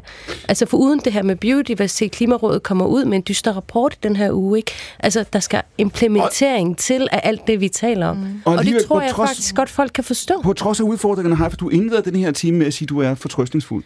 Ja, og det er jeg jo stadig, fordi jeg tror stadig på menneskets evne og politikers evne til at se det rationelle skubbet på af befolkelig mobilisering og lige nu også i Danmark, altså ungdomlige kræfter, der presser på for klimakampen og for biodiversiteten, forhåbentlig også meget mere, kommer den ind i gear, for at vi kan se forandringer, fordi der er ikke nogen anden planet, vi kan leve på. Barsøe, vi diskuterede i starten af time 1, og her var I jo altså i virkeligheden utrolig parallelle i jeres analyser, I fire i panelet. Du, Christoffer, og Rune, Pia Kjærsgaard, Haifaa Awad, der diskuterede vi den her uoverskuelighed og altså manglen på sigtbarhed simpelthen i det her i øjeblikket. Hvor meget af det her handler også om, at mange af borgerne på venstrefløjen, på højrefløjen, i de store byer, uden for de store byer, er i tvivl om det, som Haifaa lige sagde. De er i tvivl om, hvorvidt politikerne vil handle og kan handle og kan formulere så sammenhængende svar. Vi har hørt Pia Kjærsgaard sige flere gange i dag, at vi har svigtet, vi har sovet, vi skulle have gjort andre ting. At det er vel en udstrakt oplevelse blandt mange vælgere. Ja, du får ikke mig til at stille mig op på en ølkasse og holde en brandtal for, at SVM-regeringen har løst alle de problemer, som eller ser ud til at løse alle de problemer, som den her, som Danmark kæmper med. Nærmere det modsatte. Jeg kan godt forstå, hvis der er håbløshed, og jeg kan godt forstå, hvis den håbløshed på en eller anden måde avler apati. Og det vil jeg bare meget, meget kraftigt advare imod. Og det er derfor, at jeg prøver at være... Jeg prøver at skære ind til, hvor der er positivt. Man kan nemlig godt falde ned i et meget sort og dystert hul, og tro, at vi ender med at udradere hele naturen, og vi ender med at leve af fossile brændsler. Det tror jeg simpelthen bare ikke på. Og hvis man kigger i de tal, der er sket over det seneste, så er der kommet en opmærksomhed både om natur og om klima, som jeg håber, at vi kan investere nok i til at komme ud af. Vi skal nok skelne mellem, hvad der foregår i resten af verden, og hvad der foregår i Danmark. Mm. I Danmark er vi på den her dagsorden lidt bagud i diskussionen. Vi kan sige politisk, jeg deler helt ud optimismen. Politisk har vi fået nogle meget store aftaler. Altså den aftale, der er kommet i Montreal-Kunin, er faktisk mere vidtgående og vidtrækkende end klimaaftalen. Det er bare ikke helt gået op for os i Danmark, at den er det. Så der er sådan set politisk vilje. Mm. EU-kommissionen har... Det her, det er ikke en miljøkommissær. Det er Ursula von der Leyens sag, og den er begrundet i økonomi og velstand og sikkerhed for vores samfund fremadrettet. Men vi har en kommunikationsopgave. Hvis vi ser lidt på Danmark, så er det cirka en 40-50% af befolkningen, der har hørt om biodiversitet. Det vil sige, at det er også svært at forholde sig til noget, man ikke rigtig har hørt om. Mm. Hvis vi går til Tyskland og Sverige, så ligger tallet på over 90%. Så der sker en hel masse ting, men så det er den proces, der skal til at ske, men politikerne er i hvert fald på verdensplan, og det vi laver sammen, der er lavet de her når du meget... laver den skillen, Carsten, nu taler vi jo altså på baggrund af den her aftale omkring verdenshavene, som er blevet indgået i nat 15 års forhandlinger, ikke? Altså 30%, hvis det her gennemføres, apropos Pia Kjærsgaards pointer på implementering, 30% af det internationale farvand skal være særligt beskyttet ifølge DTU og Aqua, den aftale, der er blevet indført nu. Har du tillid til, Carsten, at de der målsætninger, de globale målsætninger, så bliver realitet, at de faktisk gennemfører Pia Kjærsgaards pointer, før vi bliver efterlevet og implementeret? Ja, det har jeg faktisk, fordi jeg har faktisk tillid til det politiske system. Altså, vi snakker om 1 milliard mennesker, der er afhængige af mad fra havene. Det er ikke noget, der bliver lavet inde i en fabrik. Mm. Det kan man virkelig godt mærke de steder, som er knap så rige som Danmark. Mm. Som jeg sagde før, altså, hvis vi begynder at forstå, at havet er årsagen til, at vores klima er ikke gået helt amok, altså, det tror jeg faktisk på, og hvis jeg tager en generation, der er yngre end jeg, så er der virkelig drev i den unge del af befolkningen på de her ting, og de kan sagtens forholde sig de her ting, for det handler om deres fremtid. Oplever du det, Haifaa Awad, en generationsskifte der? Ja, super meget. Altså, bare hos os i MS, altså, hele vores skov er fyldt med de her unge klima- og biodiversitetsbevidste unge, som faktisk kræver, at vi efterlever aftalerne, og vi holder os på den grønne sti. Nej, det gør jeg altså ikke, det må jeg sige. Altså, jeg har håbet, men når jeg ser mange gange, hvordan de unge mennesker opfører sig i forhold til klima og miljø og sådan noget, så tillader jeg mig at tvivle en lille bit smule. Der er ikke nogen, der bruger for eksempel de elektroniske medier så meget som de unge mennesker. Mm. Det er godt nok noget, der forurener. Altså, jeg tror, at idealismen er der. Alright.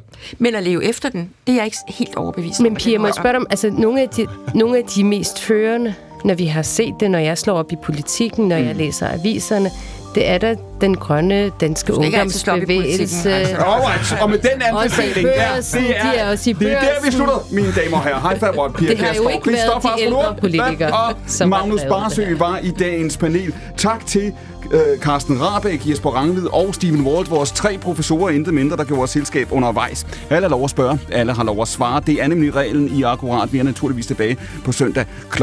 14. Producer og redaktør er Louise Rømert. I redaktionen sidder Sofie Andersen, og jeg hedder Clement Kjærsgaard. Det er søndag eftermiddag. Det er P1. Lige om et øjeblik kommer der en radioavis, og så ses vi selvfølgelig til debatten på DR2 direkte torsdag kl. 20. Nu er der nyheder.